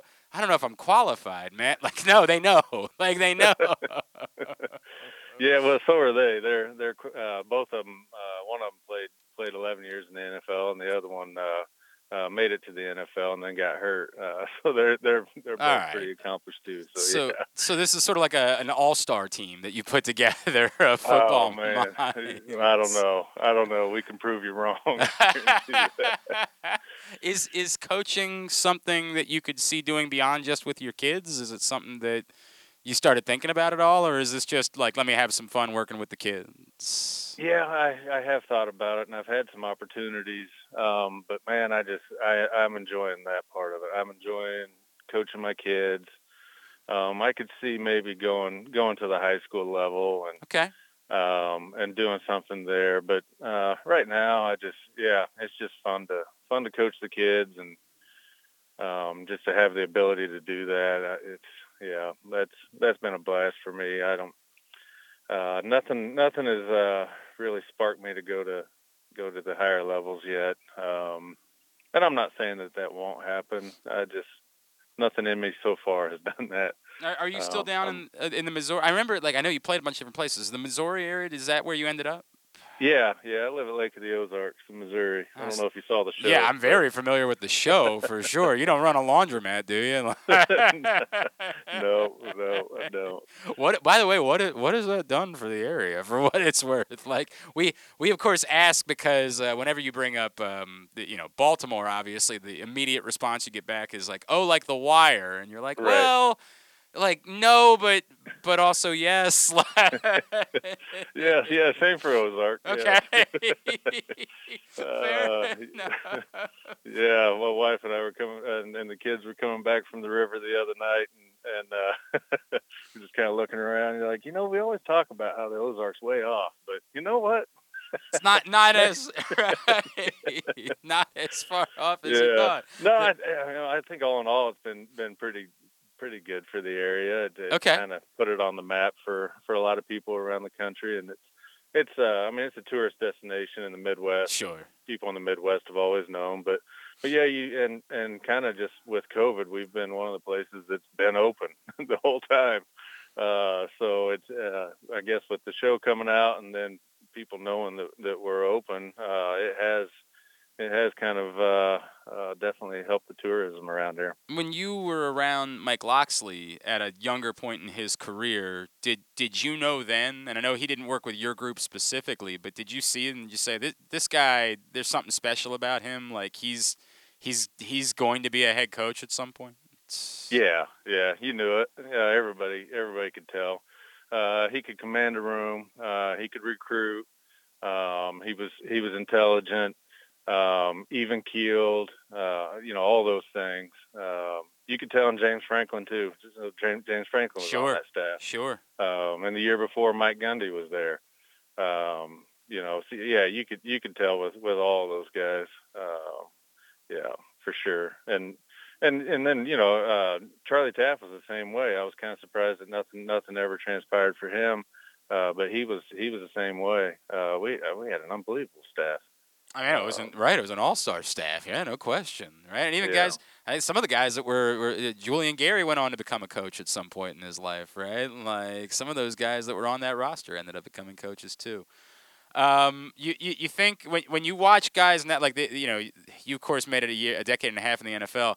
When you see guys like Lamar Jackson now playing the quarterback position, that are, and, and there's a lot of those types of guys, the Kyler Murrays of the world. You ever think to yourself, maybe you got out at the exact right time before the position was about to utterly change forever? Yeah, well, I got out at the right time because. You know, I just, I, I was, I was never talented enough to just roll my hat out there. Not, not for a single practice, and certainly not for a game. Like I, I had to give it everything I had every single day, uh, and and 15 years of it, it, it absolutely ran its course. So I got out of it at the right time for that. Um, and really, towards the end, I was I was brought in more as a mentor, and- Right. and to, and to, t- to teach the, the young guys how to uh, how to prepare and, and things like that, what to what to watch for in film, and I I would do all the film study with them, and um, so really it was just a, a coach in the room, you know. Um, but but yeah, the position's changing quite a bit, um, which you know I think I think that happens. Uh, it's it's not the first time. Uh, there were there's been there's been running guys before um, that that had uh, had really long careers, and then there's there's been uh, pocket passers that had had uh, good careers at the same time. So there's definitely room in the NFL for both. Um, so yeah, it it's it's changing a little bit, but uh, but I think you'll you'll still con- uh, continue to see both styles uh, be prevalent. I'm glad you brought that up, that mentor thing. You know, a lot of people in Baltimore still, anytime the name Joe Flacco pops up, people are like, ah. And Joe Flacco got traded back to the Jets yesterday, and there are people that are like, why, why would a team still want a guy like Joe Flacco? And I think your your point is significant, which is imagine what someone can learn from being around somebody like Joe Flacco, right? Like the the, the value of that has got to be significant. Yeah, and a lot of fans they, they see a guy that that they know had talent or had some success, and then he's out of the league. Uh, and the reason why is because he's not willing to step into that role. Yeah. Um, and that makes that makes for a very tough quarterback room and a tough city. If, if your quarterback room's not right, then it's it's tough for your team to be right. Um, it's a great like point. that, that's where it all starts. And and then you see you'll see a guy like myself. You're like, why is that guy still playing? but but no, truly, it's it, I mean, it is that. Uh, if if these if some of these guys would be able to swallow their pride a little bit and understand, all right, I can I can get a lot more years out of this league if I if I do this the right way. And and and what happens you're, when you're the number two, the only reps you get all week are on the show team. It's different than college. The only reps you get are on the show team. So you got to swallow your pride and you got to do what the you got to help the defense get ready. Um, and then after after practice, then you got to help the the starter get ready. Um, and that's that's what it takes to, to stick around as a backup. And if you can do that, then then there's a lot of value. I was gonna say they, they give you a nice paycheck for it. I hear. I hear Yeah, they give you a decent paycheck Sure. for that. Sh- yeah. Shaun, can I assume the uh, Saturday schedule mean are, like are you gonna be in? Are you gonna come? Are you coming back for the, the event on Saturday, or are you are you down there with your, your kids? I'm coming back. Excellent. I'm coming back. Excellent. Uh, it's been uh, quite the process to see what was going to happen with us. my my kindergarten first grade team. They made the playoffs. Um, and they're actually uh, got a really good chance of making to the Super Bowl. And so it's been it's been quite the process and talking with my kindergartner about about all that. But uh, we've we've decided the whole fam's coming. That's awesome. Oh, that's going to be so cool to have you back in town uh, this Saturday for homecoming as Maryland honors the 20th anniversary those 2001 ACC champions. Shaun, uh, it was an awful lot for a, for a, a freshman kid who had no idea that Maryland football was allowed to be good. Um, you gave us an awful lot of thrills, man. Um, it was an incredibly special season. We're looking forward to seeing you back up here this way on Saturday. Thank you so much for taking a couple of minutes for us. Best to you and to your family. All right. Well, I appreciate it. That was that was fun. Thanks for having me on. And yeah, we're looking forward to coming back too. Thank you, Shaun. Shaun Hill, former University of Maryland quarterback, who obviously had an incredible career in the NFL as well, and uh, will be part of this 20th anniversary celebration on Saturday. Were you a, a, like a Maryland fan at all, Paul? Were you a, a Maryland guy growing up? I I was I I.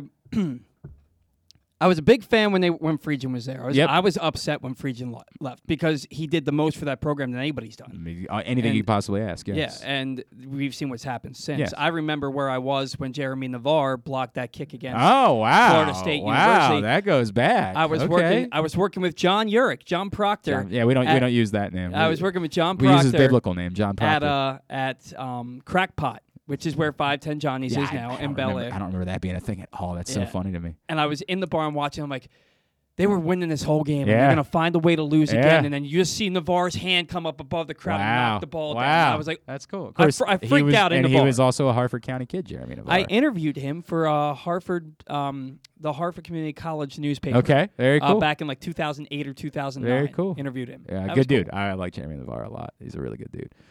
Um, that was a special year, man. It was just an unbelievably. It was as we keep talking about, no possible way to see that coming. We'll do one more tomorrow. EJ Henderson will join us tomorrow, so we'll cover head coach, offense, and defense. Um, as EJ will join us on tomorrow's show. Speaking of Harford County kids, obviously a Aberdeen guy himself. Interviewed him too. Also went on to an incredible, an incredible career. Clearly, not just as a, a Terp, but in into the NFL. So, looking forward to that.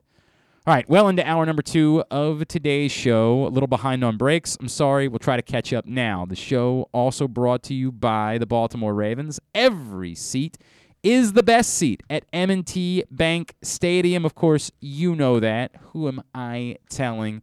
Don't miss a moment of Ravens football this season. Single game tickets now available. BaltimoreRavens.com slash tickets. I got to finish this. I want to get to uh, from Power Rankings, which are up now at PressBoxOnline.com. Still to come this hour, Brooks Lee is going to join us, who might very well be the Orioles' number one overall pick. Got a lot to do. It's Glenn Clark Radio.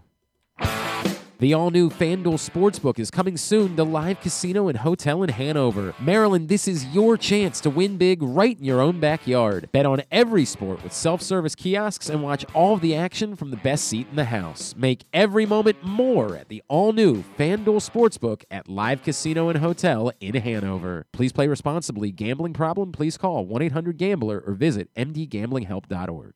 Need to hone your computer skills to boost your career? Or maybe you want an IT certification. CCBC Continuing Education has the courses and programs you need for a career in the computer field. And it's all tuition free. From the basics to specialized training, we have the classes you need from hardware to programming to cybersecurity and so much more. It's your choice. It's your career. Call 443 840 4700 or visit ccbcmd.edu slash computer training. Hi, it's Glenn Clark here for Window Nation. You know, a lot of things change with the season this time of year. The leaves change, temperatures change, your clothing changes, but the one thing that stays rock solid is the quality windows, installation, and customer service from Window Nation. Plus, their amazing offer buy two windows, get two free, plus pay nothing for two full years. They never cut corners when it comes to quality and transparency from start to finish. Call 866 90Nation today or online at windownation.com. It's the perfect time for Window Nation, the perfect fit. That first sip. That first bite. Mmm. Start your day off right with a delicious breakfast at Royal Farms. Choose from a fantastic selection of fresh Royal Farms breakfast sandwiches and top it off with a rich hot cup of the freshest coffee in the world. At Royal Farms, breakfast is available day and night. It's the freshest breakfast in the world. Real fresh, real fast. Royal Farms. I love you more than. I love you more I love you more than bird calls, but not as much as football. Celebrate your love of football with Ravens scratch offs from the Maryland Lottery. Win up to $100,000 instantly or second chance cash and Ravens prizes. I love you more than snowballs, but not as much as football. Play Raven scratch offs at any Maryland Lottery retailer. Please play responsibly. The offseason is upon us, but baseball never sleeps. Hi, I'm Zach Goodman, and you can find me on the Batter On with host Paul Valley every Saturday from 10 a.m. to noon. We've got the best local coverage on every trade and signing, plus every update on the new CBA negotiations. You can watch us live at facebook.com slash pressboxsports or listen at pressboxonline.com slash radio. That's the Batter Out every Saturday from 10 a.m. to noon for the best in offseason baseball coverage. Stay tuned. Your chance to win a million dollars is coming up. Probably not from us. You're listening to Glenn Clark Radio. All right, back in here on GCR. A few things that you guys have brought up throughout the course of the morning that I haven't been able to get to. From uh, yeah, John Little Rock. It's baffling the NFL doesn't change up the TV coverage and give us all the games since it will make them even more money. We all know they really love money. It's one of the most in- insane things that I, I don't know how to explain it. As of this moment, if you live in Baltimore on Sunday and you want to watch the NFL at 425, your option is Washington Denver, which what it sounds like is I'm going to find something else to do than watch football on a Sunday afternoon. I will it's it's Halloween, I'll take the kids out early for trick or treating.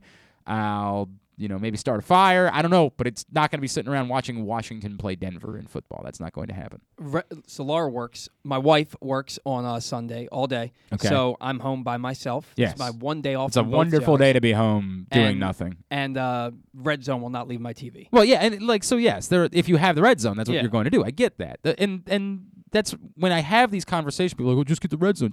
You're not. I, this isn't about me. I've got the red zone channel. I'm fine. This I don't. Th- th- this world that we live in, where you think I'm when I say these things, it's about me. I, I'm not you. I don't operate that way. And if I do, I come right out and I tell you, this is a me thing. this is not a me thing. This is the insanity of the NFL. This is nuts. That and again, this is not as bad as some. There are a lot of weeks, like the week of the Cleveland uh, Chargers game, which was was the game of the year. It was unbelievable, and unless you lived in Los Angeles or in Cleveland, you did not get to see it. It's that's not there's no that's not a good thing. That does not help. And I get that you're saying, well, why would the NFL need help? You're just because you have a massive audience doesn't mean it can't be bigger. I mean, I, have you ever heard of any like uh, who's a popular musician right now? Dua Lipa, right? She's quite popular. People like her. She's levitating. like Dua Lipa's sitting around like, well, you know what? We can't have any more people listening to my music. We've got we got as many as we need. We got to stop trying. Don't send the songs to radio anymore. We can't have any more. That would be bad for what? Sure, I'm worth a bajillion dollars. I don't want to be worth three bajillion dollars. That sounds terrible. Why would I want that? Stop. Well, and the thing about Red Zone is you can't just get Red Zone. You have to buy an entire sports we have to have direct. package. You have to have direct TV. Well, oh, oh, for Red Zone. For Red I'm Zone. talking about the Sunday ticket. For, yeah. for the Sunday ticket, you have to have direct TV. I, it, it blows my mind that no other cable providers. And the thought is that that's going to change at some point It moving should. forward. I can't believe it hasn't even, yet. Even that, it's still dumb. Just put all the games on TV. Agreed.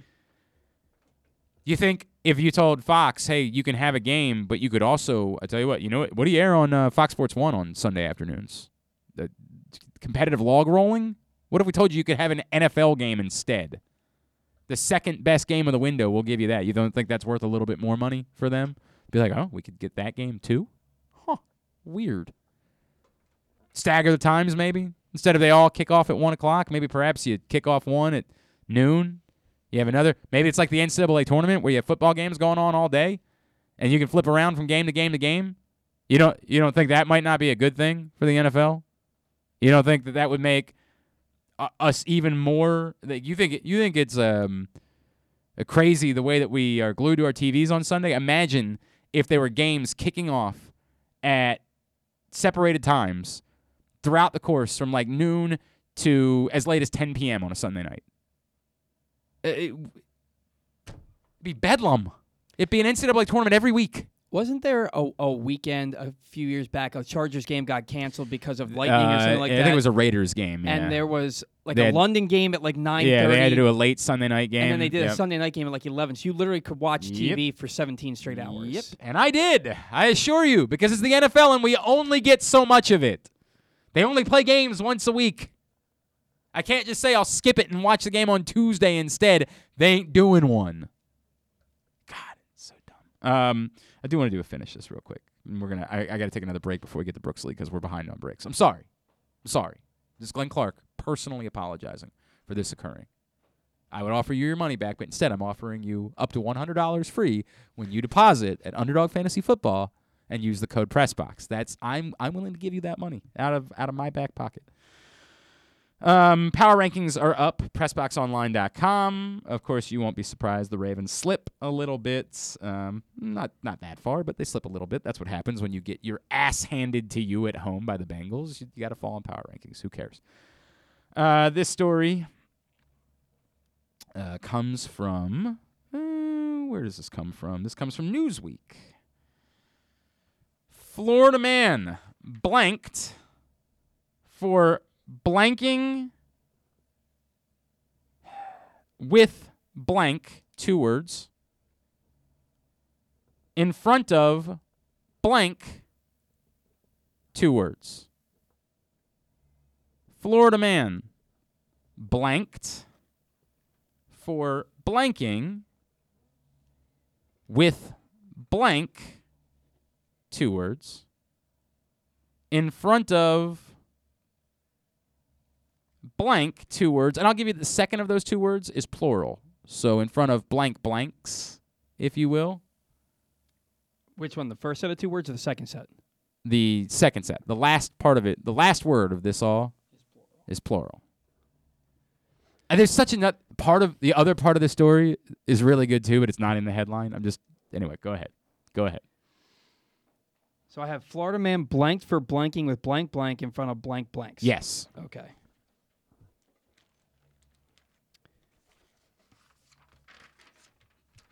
Florida man indicted for laundering with his money in front of high schools. Okay. All right. All of that would work. None of it's correct, but I it, it- you're working through it, and I do like that. That's a that's a step. You you made it through the entire thing. Uh, by the way, this finish this is brought to you by the Pressbox Fantasy Football Show, which will return Thursday morning at 11:30 a.m. Facebook.com slash Pressbox Sports or PressboxOnline.com slash Radio as KZ joins us to set our lineups. Brought to you by CCBC as well as Glory Days Grill and the Maryland Department of Transportation. Florida man arrested for playing with fireworks in front of young pigs. I believe that fireworks is one word, but other Oh, than yeah, that, right. very good. right. Arrested is accurate. Yes. Arrested is correct. Florida man arrested for, now keep working your way through that. Florida man arrested. And remember, it doesn't have to work. The whole sentence does not have to make sense. Hmm. Florida man arrested for combing with his fork in front of young toddlers. Mm. Mm, as as opposed to the older toddlers that sometimes you see wandering the streets at night, right? The young- the ones that look dur- the youngest. During the day, you see the young toddlers, and then it gets laid out. You're like, oh boy, the old The ones who, toddlers the ones who, whose parents were clearly smokers. I see, I see. All right, give me a number one to five. Two. Two. Ice. Ice. Florida man arrested for blanking with ice blank in front of blank blanks. Florida man arrested for. this is a family-friendly show. I would mm, have to family-ish. Some sometimes things we say aren't so family friendly. A lot of the finish thises aren't as family friendly. Florida man arrested for masturbating with ice pick in front of two schools. All right, masturbating is correct. I was going to go with pleasuring himself to make it more family friendly, but it was very difficult to write out the blanks for that. Uh, Florida man arrested with uh, masturbating, and pick is so close. It's actually ice pack, so I'm just going to give it to you because it's so close. Ice pack. Ah, I I've I've thought about it a little bit and then chose to stop thinking about it. Fair, That's- fair, that's en- the way that fair enough. Florida man arrested for masturbating with ice pack in front of church congregates. I, I like where your head's at. It was first responders was the group of people we were looking for here. Literally the people that gave him the ice pack. A Florida man has been arrested for pleasuring himself with an ice pack while first responders were on call to assist him with breathing issues. On October 14, 30 year old Terry Majors of Pinellas County, Florida, was arrested and charged with exposure of sexual organs, a misdemeanor. He was released on October 15th on his own recognizance. According to arrest report, Majors called 911 because he was experiencing shortness of breath. Once the EMT crew arrived, Majors removed his clothing and began masturbating with an ice pack in the presence of first responders, according to police. First responders would like to prosecute, said Officer Hannah Duran in the arrest report. Um, this guy. This is upsetting. This guy literally, ca- it's not just what he did, it's how he did it that's so bothersome. He called 911 so he could do this. He specifically wanted to do it in front of first responders. Think about that. People, we don't kink shame. We You- don't. You said we That's don't a fact. kink shame. We do not kink shame, but we do shame breaking the law. We do that when and taking up the enough. valuable time of uh, people that are protecting us. We do shame that. We don't kink shame though. You're right about it. now, why would that come up during the course of power rankings? You might ask yourself. I'm so glad you did. Go to PressBoxOnline.com right now and find out. That's called a tease. That's what that's called. Go right now and find out more about how that showed up during the course of power rankings. Uh, your local Toyota dealer and buy a Toyota.com bring you today's show. Whether your focus is luxury and comfort, convenience and technologically advanced connectivity, or sporty performance and aggressive styling, we've got the perfect Highlander for you. Check out buyatoyota.com for deals on new Highlanders from your local Toyota dealer today. When we come back in, could there be another Brooks in Baltimore? I know there was what, Brooks Rice Krispies. Brooks, that guy showed up last year. Oh yeah, that's lovely. A more significant one. Could Brooks Lee be the number one overall pick in the MLB draft? We're gonna meet him next. He's a shortstop from Cal Poly, and we'll find out. I mean, he's not gonna know if the Orioles are gonna take him number one. We're gonna find out if the reason he's named Brooks is, you know what, you know what we're talking. Just move on. Take a break. We'll talk to Brooks Lee next. What's up, everybody? This is Tyus Bowser. and I can't wait to see you guys for the Tyus Bowser Show this fall. We're going to be taking the show on the road all over the area. You can meet me and my very special guests. If you can't make it out, you can watch the show on live on Pressbox Facebook page or listen the next day. Find out more about where we'll be by checking out PressBoxOnline.com slash Bowser. We'll see you all season long for the Tyus Bowser Show. Hi, it's Glenn Clark here for Window Nation. You know, a lot of things change with the season this time of year. The leaves change, temperatures change, your clothing changes, but the one thing that stays rock solid is the quality windows, installation, and customer service from Window Nation. Plus, their amazing offer buy two windows, get two free, plus pay nothing for two full years. They never cut corners when it comes to quality and transparency from start to finish. Call 866 90 Nation today or online at windownation.com. It's the perfect time for Window Nation, the perfect fit. I love you more than rock and roll. I love you more than a swimming hole. I love you more than pinball, but not as much as football. Celebrate your love of football with Ravens scratch offs from the Maryland Lottery. Win up to $100,000 instantly or second chance cash and Ravens prizes. I love you more than gumballs, but not as much as football. Play Raven scratch offs at any Maryland Lottery retailer. Please play responsibly.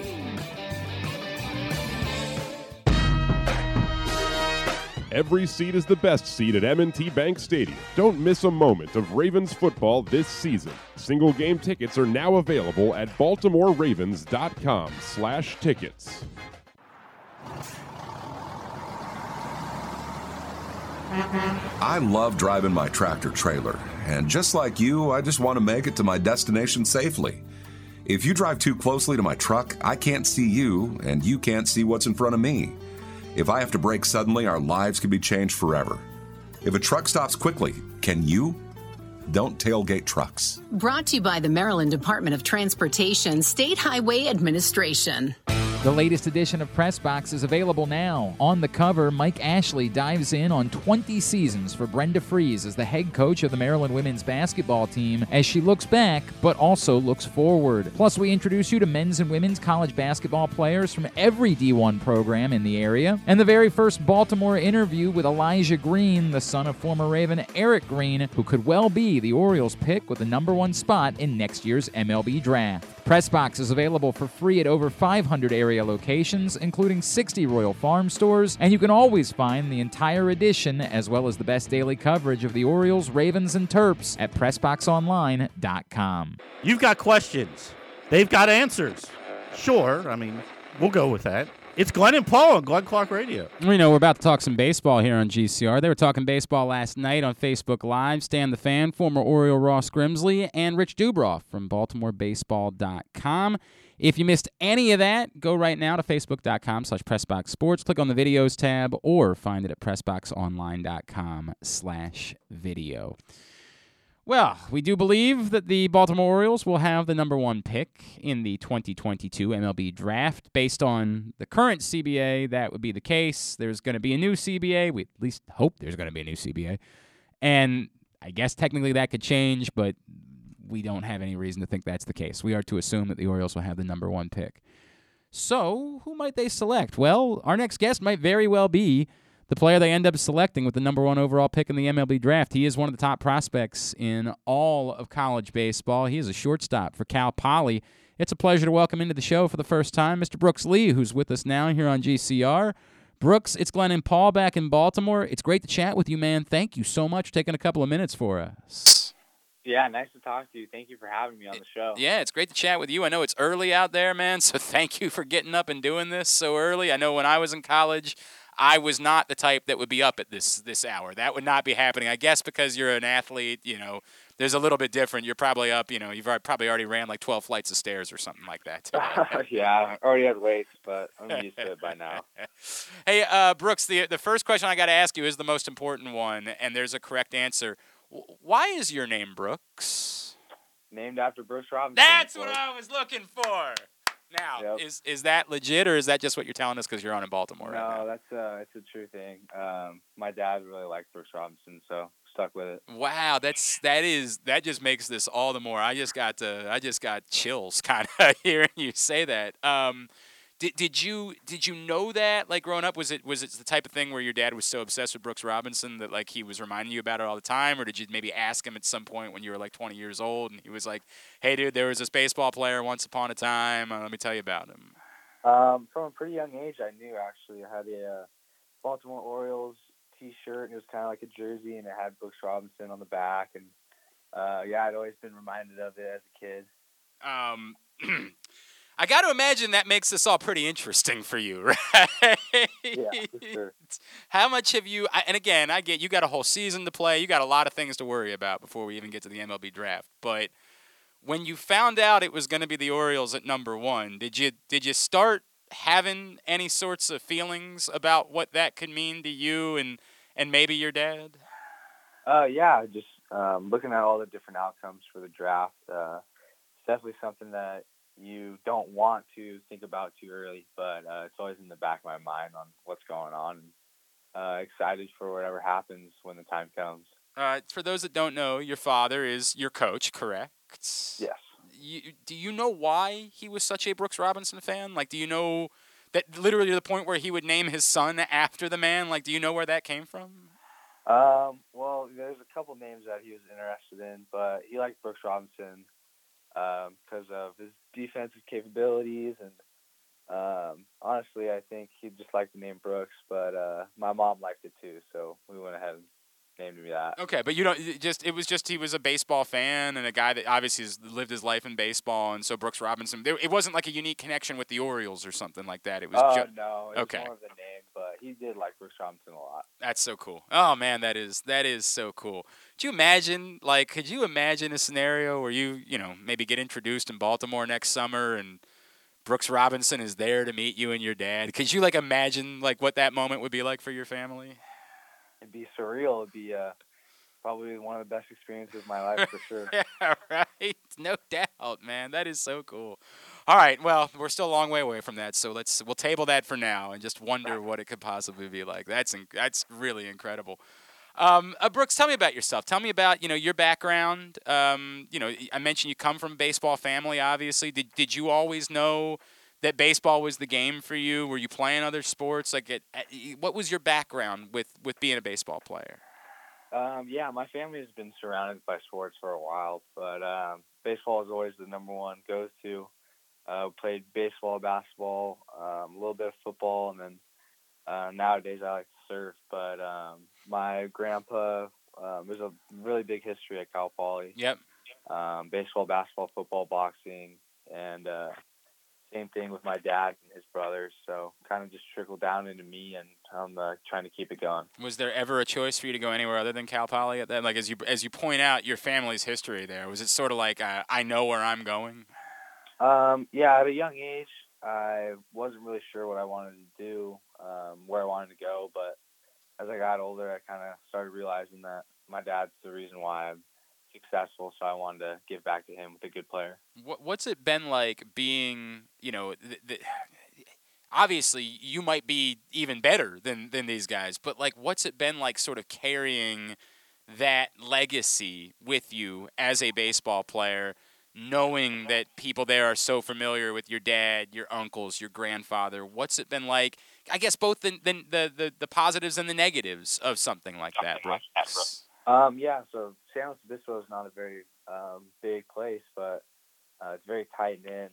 Um, actually, more excited than I was nervous to play in front of uh, people that I knew personally, and um, the legacy. I just want to keep it going, and I've really enjoyed my time here at Cal Poly, but uh, it was definitely a lot bigger than just baseball, and uh, a lot bigger than me being a student athlete here at Cal Poly. It was um, a lot of it was for the town and uh, for the rest of my family too. He is Brooks Lee. He is with us here on Glenn Clark Radio, shortstop from Cal Poly, thought of as perhaps the top prospect in the 2022 MLB draft. Brooks, was was there a moment for you where it became real that like it, it your future could go beyond Cal Poly? Like was there a moment in your life where you're like, man, I this could be what I do for a living. Like this could be something special. I'm I might be a little bit better than these other kids. Like do you remember having a moment like that at some point? Um, it had always been a dream for me to be a professional baseball player, but I think I really started realizing that I could have some potential uh, around my junior year of high school um, that's kind of when I started growing into my body and having a little more success and uh, also having success on a national standpoint instead of just here in uh, my city.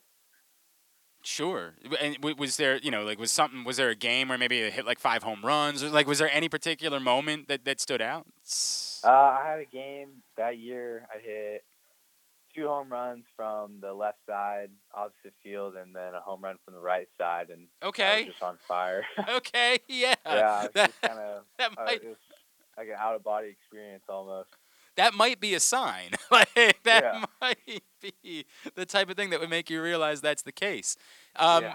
the, the, your your game as it's moved forward to a higher level um, and playing in the summer against some of the best players how do you feel as though your game has progressed and what do you feel as though the thing is that's going to get you to the highest level of baseball Um, I mean, what's helped me so far is being able to compare myself to um, other people that are my build or my position. So, like going to play for Team USA and then uh, in the Cape Cod League, it just kind of shows you everyone's strengths individually and helps me try to get better on my weaknesses for sure. Like uh, doing defensive stuff and and then from the hitting standpoint, that's when um, that's when you really get to see from a different perspective on every other good player out there.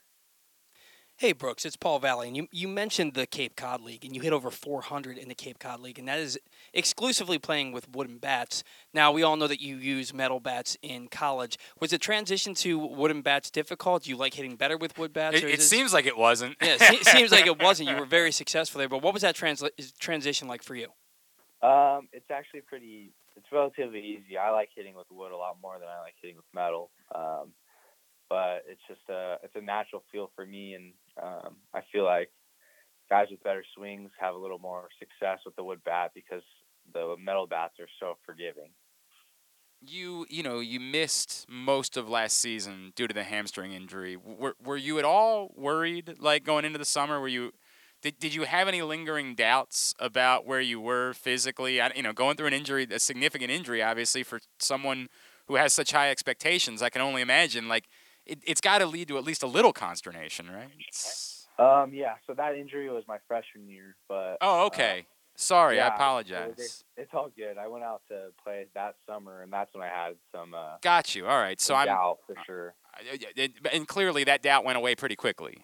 Yeah, I played in the Northwoods League uh, up in Minnesota, and the first couple of games, you know, I was pretty scared on how my body was going to be able to take the uh, the beatings of playing baseball, and so uh, luckily I didn't have any injuries that summer, and it just kind of just rolled into where I am now. you you know when whenever we talk about uh, a shortstop at this point in their life the the first question is well, well can it last right like what do you believe you can be a shortstop for the next 20 years of your life Yeah, easily. why Uh, I think I have the right tool set, and then uh, I think I have the ability to stay at short and play for as long as I can, and um, I think I'm I'm the right type of person to outlast the rest of the people that I'm playing against. do you worry at all about the beating that a body tends to take when you play shortstop Um, not anymore. I'm I'm pretty used to it now. Uh, but I I make sure I take care of myself with every other thing I do, uh, so I can stay out on the field. And it, have you have you played at all anywhere else or has it all been completely at shortstop this is what i'm doing this is who i am Uh, I have the ability to play anywhere on the field, um, second and third, uh, especially. And then uh, back in the day, before I thought I was good, I used to be a catcher, um, and that's where I had uh, some success too. Okay, so I mean, like you can do everything, is what you're saying. You're the most talented baseball player of all time. No, I'm kidding. I'm kidding. They can, that's, but that's Hope I, so, look. yeah. No, I get what you're. But you, you are a shortstop. Is ultimately at the end of the day. That's what that's what you are. That's what people are going to be looking at you for. That's what you're going to be drafted as. Is to play shortstop as a major league baseball player, not as a bat who's playing shortstop right now. Yeah, so it's just being a shortstop is uh, having the ability to also play anywhere else because uh, you have to have the most skills defensively to play shortstop. Best thing you've learned from being around your father. We're talking with Brooks Lee right, right now. Best thing that you've learned from being around your father so much as as a dad, and the best thing that you've learned from him as a baseball coach. Um, as a as a father, I'd probably say just being a good person and uh, good brother, a good son. Um, that's kind of what's most important to me uh, with my family, and then from a baseball standpoint, how to deal with success and failure. Because baseball is just a it's just a lot of ups and downs in the sport, and you're trying to make it uh, as even as possible. Man, it's it seems easier said than done, right? Like there, this is a sport of failure, isn't it? like we're going on, we're raving about, you know, you hitting 400 in the Cape, and you know that means that you got out more times than you got that you got hits. Like that's it's a sport of failure, isn't it? Um, it it's it's got to be easier said than done because there's got to be a day where you go for three and you just you want to beat yourself up about it, right? It's, Yeah, it's a it's a mental roller coaster if you ask me. but but you're doing okay. But you're doing okay at this point. I'm trying. Um, uh, you're a, you. I, I saw in your bio you're a you're a surfer as well. Um, was that you know that's just the nature of living out on the West Coast? Like it's almost like legally you have to become a surfer at some point. It's- Um, nah, I mean, there wasn't as many kids I thought would uh, surf like in high school, but uh, I, that's when I started getting into it. But um, it's a pretty big community um, here on the West Coast, especially on the Central Coast. Are you the type that's so? I'm gonna make a comparison. Um, uh, we we have Adley Rutschman here in Baltimore, and like when you talk to him about golf, he's maybe more competitive in golf than he is as a baseball player. Like it's he's he's in, it's just the nature of who he is as a competitor. Surfing is such a chill. Like we think of surfing as being like a chill type of thing, but are you the type that's so competitive that like when you go out to surf, like you, I've got to kick this wave's ass today? Like, are you that type? Yeah, it uh, it definitely gets in the way of um, the enjoyment, but um, yeah, that's how that's just how I am. it's your Uh, nature. Yeah, I just want to be good at everything I, I do, but uh, it definitely gets in the way. Is your entire family like that? Has that like been like what all that you've known in your entire life, coming from an athletic family? Is everybody that competitive? Yeah, it's a lot of uh, it's a lot of trying to be better than one another, um, and no matter how you do it. Is- uh, but that's just the way it goes for I- our family. Is there a particular game that maybe you play as a family, like maybe even a card game, or just I don't know, throwing throwing cornhole in the backyard, that that gets maybe unreasonably competitive at certain times because that's the nature of who you guys are? Uh, yeah, it's a monopoly during Christmas break. okay. It's, uh, it's not a it's not a safe environment at the Lee household. like, do people actually like get up and storm out in the middle of playing Monopoly? Uh, I I never did, but like my sister and my mom, uh, and then my dad takes care of all the money when we play, so we're always thinking he's cheating. that is tremendous. That is really tremendous, man. Uh, Brooks Lee, biggest goal for you as you got one more one more season to show everybody what you're all about. Biggest goal for you coming up here in 2022. Um, I would say just help my team win a College World Series or make an appearance in a regional and super regional. That'd be awesome. I mean, it'd be incredible, obviously, for you guys if that were to be the case. Um, Brooks, I, I can't help but just I really get chills thinking about um, your story and, and what it could be um, being named after Brooks Robinson. That's really that is really kind of quite remarkable. Um, where can where can Baltimore Orioles fans who want to be following you uh, during the course of this season, where can they be following you? Twitter, Instagram, anywhere like that? Uh, I have both a Twitter and an Instagram uh, with the same handle. It would just be Brooks Lee 22, and then uh, I think our Instagram at Cal Poly does a pretty good job of um, showing everybody what's going on in the community, uh, and that's just Cal Poly Staying. Yeah, I saw that. Instagram and Twitter. Yeah, that's awesome. Uh, Brooks, it's kind of unreal, man. Kind of unreal. I, I thought, I thought genuinely that you were lying to me at first when you told me that. That's, that's, that's incredible, and I can only Yeah. imagine what it would be like. Um, may you have, first of all, a very healthy season this year and another extraordinarily successful season. And would love to touch base with you again as we get a little bit closer to the MLB draft. Congratulations on everything so far. Thank you so much for taking the time for us. Thank you for having me too. Brooks Lee, perhaps the number one overall pick coming up in the 2022 MLB draft. I mean, what a story that is, right? Kid named Brooks, named after Brooks Robinson, could end up going number one overall to the Baltimore Orioles. Could you could you imagine? Like Elijah Green's a great story. I mean, that's th- these are two really unbelievable stories that we've started with as we've done started getting to know these kids. That's that's unbelievable. Yeah, the the the I would have never thought that the guy who's going to Cal Poly, he's out on the West Coast, and his dad names him after Brooks Robinson. I only thought there was a chance because I knew that his father was baseball coach and had been in the Giants system for a little while. Like I knew his father was a baseball guy. Mhm. So I'm like maybe just because it's it was so ubiquitous. Now it's not as common at this point with I'm trying to do the math on this. So Brooks Lee would have been born in He's what, 21 now? Mm, so he'd have born been born in 2000. Yeah.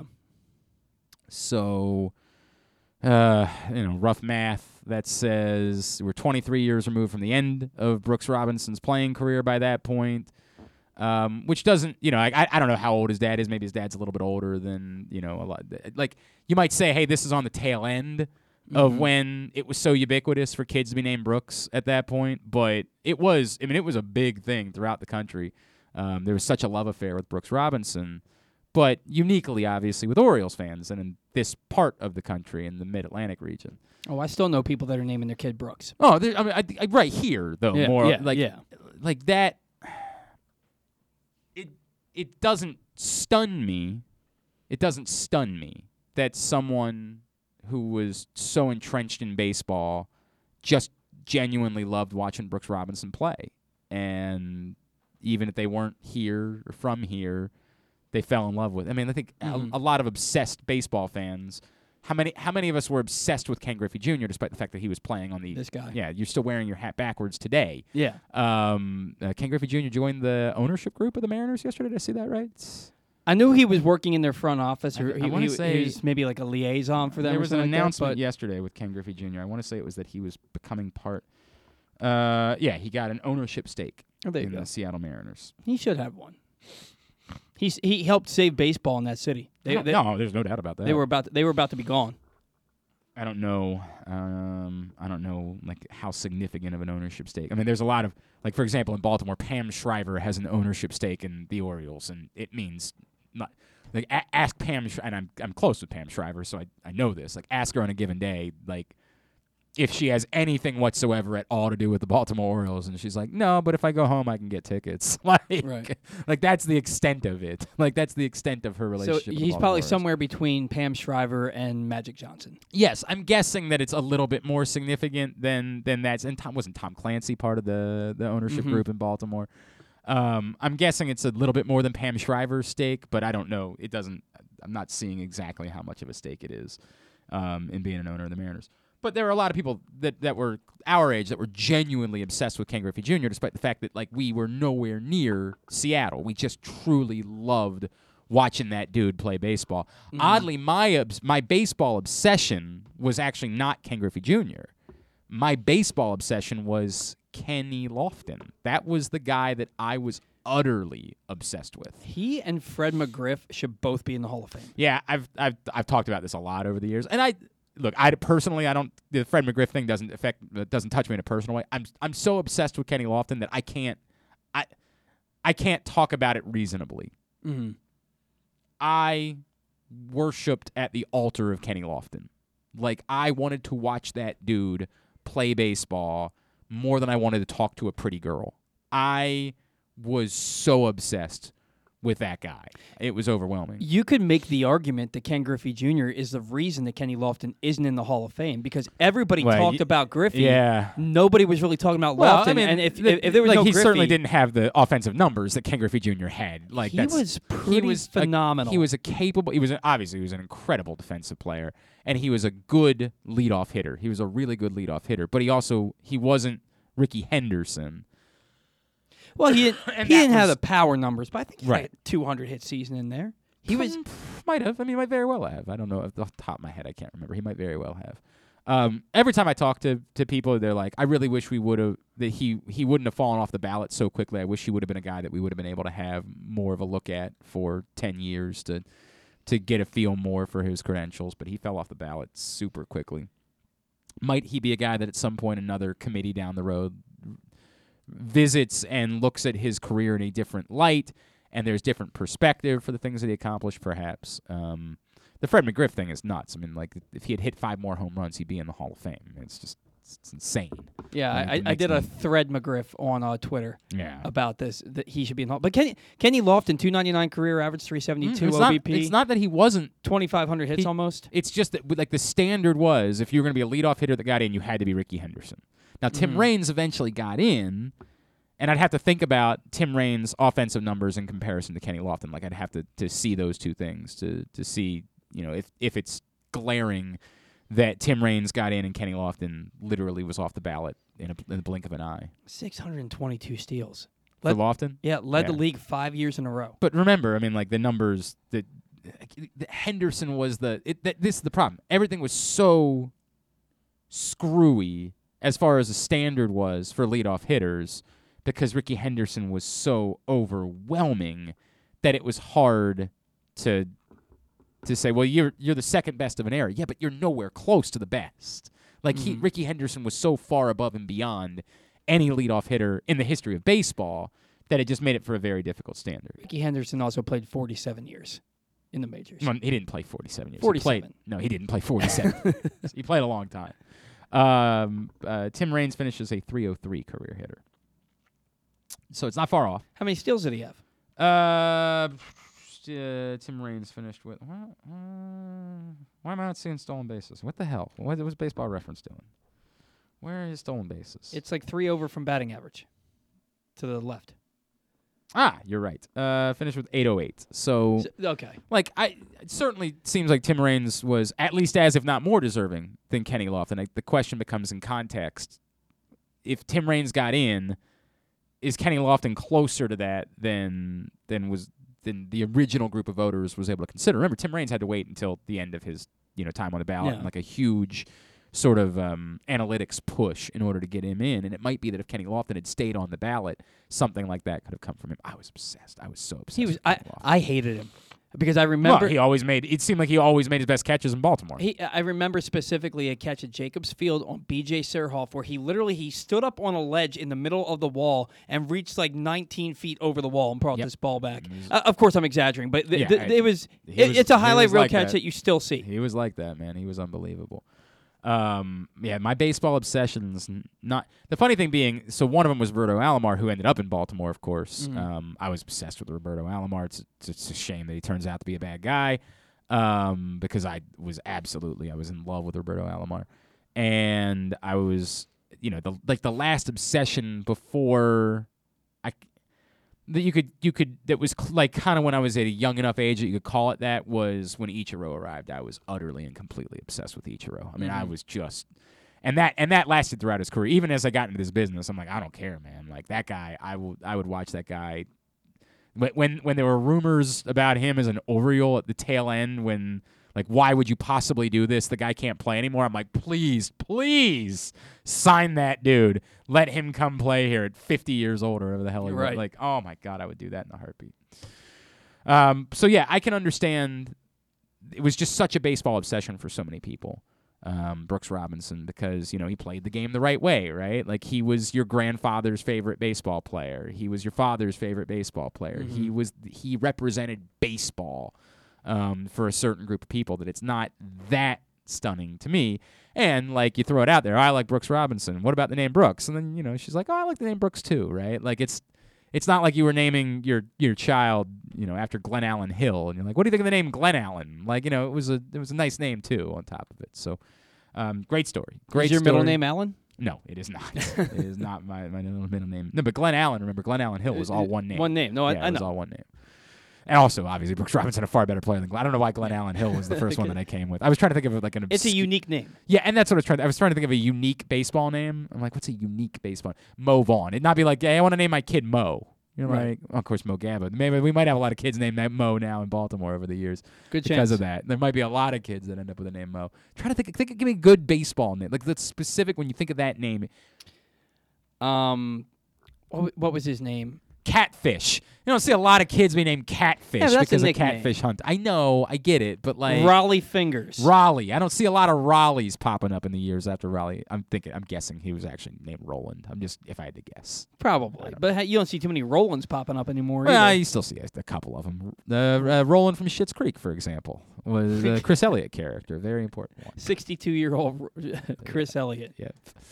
All right, um, winding down for a uh, Tuesday edition of the program. It's also been brought to you today by Window Nation, the fall's calling sale for at least at least five more days. Take advantage. Buy two windows, get two free.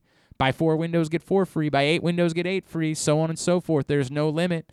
Plus, pay nothing for two full years. 866 90Nation or windownation.com to find out more.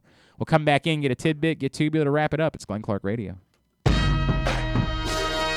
Every seat is the best seat at M&T Bank Stadium. Don't miss a moment of Ravens football this season. Single game tickets are now available at baltimoreravens.com slash tickets. The latest edition of Press Box is available now. On the cover, Mike Ashley dives in on 20 seasons for Brenda Frese as the head coach of the Maryland women's basketball team as she looks back but also looks forward. Plus, we introduce you to men's and women's college basketball players from every D1 program in the area. And the very first Baltimore interview with Elijah Green, the son of former Raven Eric Green, who could well be the Orioles pick with the number one spot in next year's MLB draft. Press Box is available for free at over 500 area locations, including 60 Royal Farm stores, and you can always find the entire edition as well as the best daily coverage of the Orioles, Ravens, and Terps at PressBoxOnline.com. What's up, everybody? This is Tyus Bowser. I can't wait to see you guys for the Tyus Bowser Show this fall. We're going to be taking the show on the road all over the area. You can meet me and my very special guests. If you can't make it out, you can watch the show on live on Pressbox Facebook page or listen the next day. Find out more about where we'll be by checking out PressBoxOnline.com slash Bowser. We'll see you all season long for the Tyus Bowser Show. The all new FanDuel Sportsbook is coming soon to Live Casino and Hotel in Hanover. Maryland, this is your chance to win big right in your own backyard. Bet on every sport with self service kiosks and watch all the action from the best seat in the house. Make every moment more at the all new FanDuel Sportsbook at Live Casino and Hotel in Hanover. Please play responsibly. Gambling problem? Please call 1 800 Gambler or visit mdgamblinghelp.org. That first sip. That first bite. Mmm. Start your day off right with a delicious breakfast at Royal Farms. Choose from a fantastic selection of fresh Royal Farms breakfast sandwiches and top it off with a rich hot cup of the freshest coffee in the world. At Royal Farms, breakfast is available day and night. It's the freshest breakfast in the world. Real fresh, real fast. Royal Farms. Hey, it's KZ. The Pressbox Fantasy Football Show is back as always on Thursdays. You can catch it at 11:30. We're brought to you this year CCBC and Glory Days Grill. You can catch the show two ways: Facebook.com/slash Pressbox Sports or PressboxOnline.com/slash Radio. The slash radio is if you want to listen. On Facebook is if you actually want to see my ugly face. We're gonna have a lot of fun this year. DFS, daily lineups, keepers, all kinds of fun stuff. Please tune in. Pressbox Fantasy Football Show every Thursday, 11:30 a.m. The Toyota Tacoma comes in a wide range of models and trim lines. You can choose the perfect Toyota to reflect your unique personality and driving habits. Check out buyatoyota.com for deals on new Tacomas from your local Toyota dealer today. If you miss anything, don't forget that you can find whole shows later on Spotify, Apple, or Amazon Podcast. It's Glenn Clark Radio. Winding down for a Tuesday edition of the program. Don't forget I, tonight's Tyus Bowser show. Unfortunately, if you're not a, uh member at the Center Club, uh, you're not going to be able to join us for this one, but you'll still be able to watch it. Uh, Facebook.com slash PressBoxSports tonight uh, or tomorrow at PressBoxOnline.com slash video, or you'll be able to hear it over the course of the next couple days here on the show. Tyus and his special guest, DeShon Elliott. And then we will be at Mother's in Timonium or maybe Cockeysville. We still haven't really kind of defined it perfectly, but I think technically they call it Timonium. So if that's the case, oh yeah, yeah. Have to unmute myself. Matt said that uh, Padonia is Cockeysville. So if it's on Padonia, either way, That's if you're that's- on Padonia, he's calling it Cockeysville. Yes. Matt Myers. Damn it! Well, let me see. I'm gonna just. I just want to make sure. Mother's. I'm pretty sure that their address is. Legally speaking, yeah, legally speaking, you know this. th- go figure this. Their address legally is Lutherville Dash Timonium. What is that? This is a weird bit too, by the way. Okay, so I grew up in Kingsville, right? I was on Bradshaw Road in Kingsville. The Kingsville, but that's Kingsville. We everybody knows that's Kingsville. Bradshaw Road is you're in Kingsville. So down here is Route 7. We were right here. Over here is where it intersects with Route 1. The Kingsville post office was all the way over here. Right? That's where the Kingsville post office is, where we lived. Mm-hmm. On Bradshaw Road, right here, was the Upper Falls post office, which is a completely different town, apparently. It was right here, like six inches from where we lived. But our post office was, of course, in Kingsville because that's where we lived, way down here. I don't understand anything. I was driving here today and I noticed Richard's Farm on Glen Arm Road, and it said Richard's Farm of White Marsh. and Richardson's. Richardson's Yes. farm of White Marsh. I did Yeah, not realize that not- Glenarm yeah, was was, was White Marsh. White Marsh. I'm on the mother's website. It's, they're celebrating 20 years, by the way. Love mothers. Hours and location. Two, 2450 Broad Avenue, Timonium, Maryland. All right, we're just gonna go with Timonium, and that's where we're gonna be on November 16th for the next Tyus Bowser show. It's brought to you by Pressbox and Great Eights Memorabilia. PressBoxOnline.com/slash Bowser for you to find out more. And again, Great Eights has a lot of incredible stuff going on to benefit Harvest of Hope. Find out more. Great8sMemorabilia.com. All right, tidbit brought to you by Project Game Day. We're back. Not this week, obviously, because there's a bye, but the following Sunday. Baltimore, Minnesota. Be myself at halftime. I'll be joined by the NFL chick, Sarita. Ooh, hello, Sarita Hubbard postgame. Project Game Day. Every game day this season brought to you by Glory Days Grill, Window Nation, and Underdog Fantasy Football. See ya for Project Game Day. What you got? Last night, the Saints had a drive that went 86 yards on 19 plays and lasted 10 minutes and 16 seconds, the longest drive in the NFL this season in both plays and time. The drive, however, did not result in a touchdown, but rather a field goal. Pretty disheartening for Saints fans and Alvin Kamara fantasy owners everywhere. God, they stink. It was not, however, the longest drive in Saints history, nor was it the longest drive to not result in a touchdown. Against the Panthers on October 7th, 2006, the Saints had a drive that was 24 plays, 93 yards, and took 10 minutes and 22 seconds off the clock, yet resulted in a blocked 20 yard field goal. Can you imagine a, a 24 play, 93 yard drive?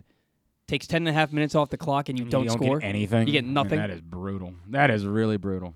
On that 19, this is the trivia part of it. On that 19 play drive, Alvin Kamara had 11 touches, including three receptions. For the game, he had 10 receptions for 128 yards and is on pace for 75 receptions this season, just short of 80.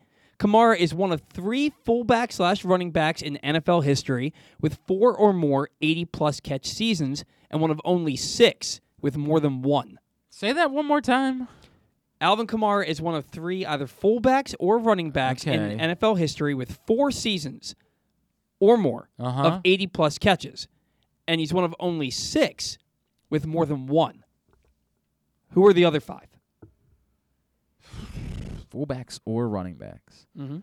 Um, Marshall Faulk. He is number one with five.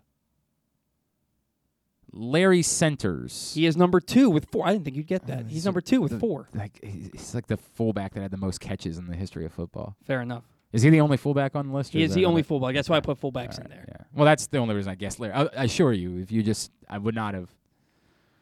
Um. All right. So now the other. Uh. Ray Rice. No. Brian Westbrook. No.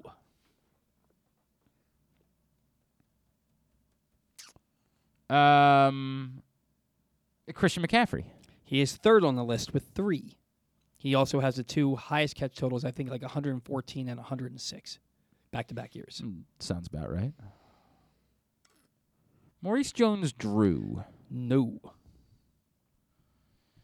Uh. LaDainian Tomlinson. No. Only have one. No. No, that's not. That's. I,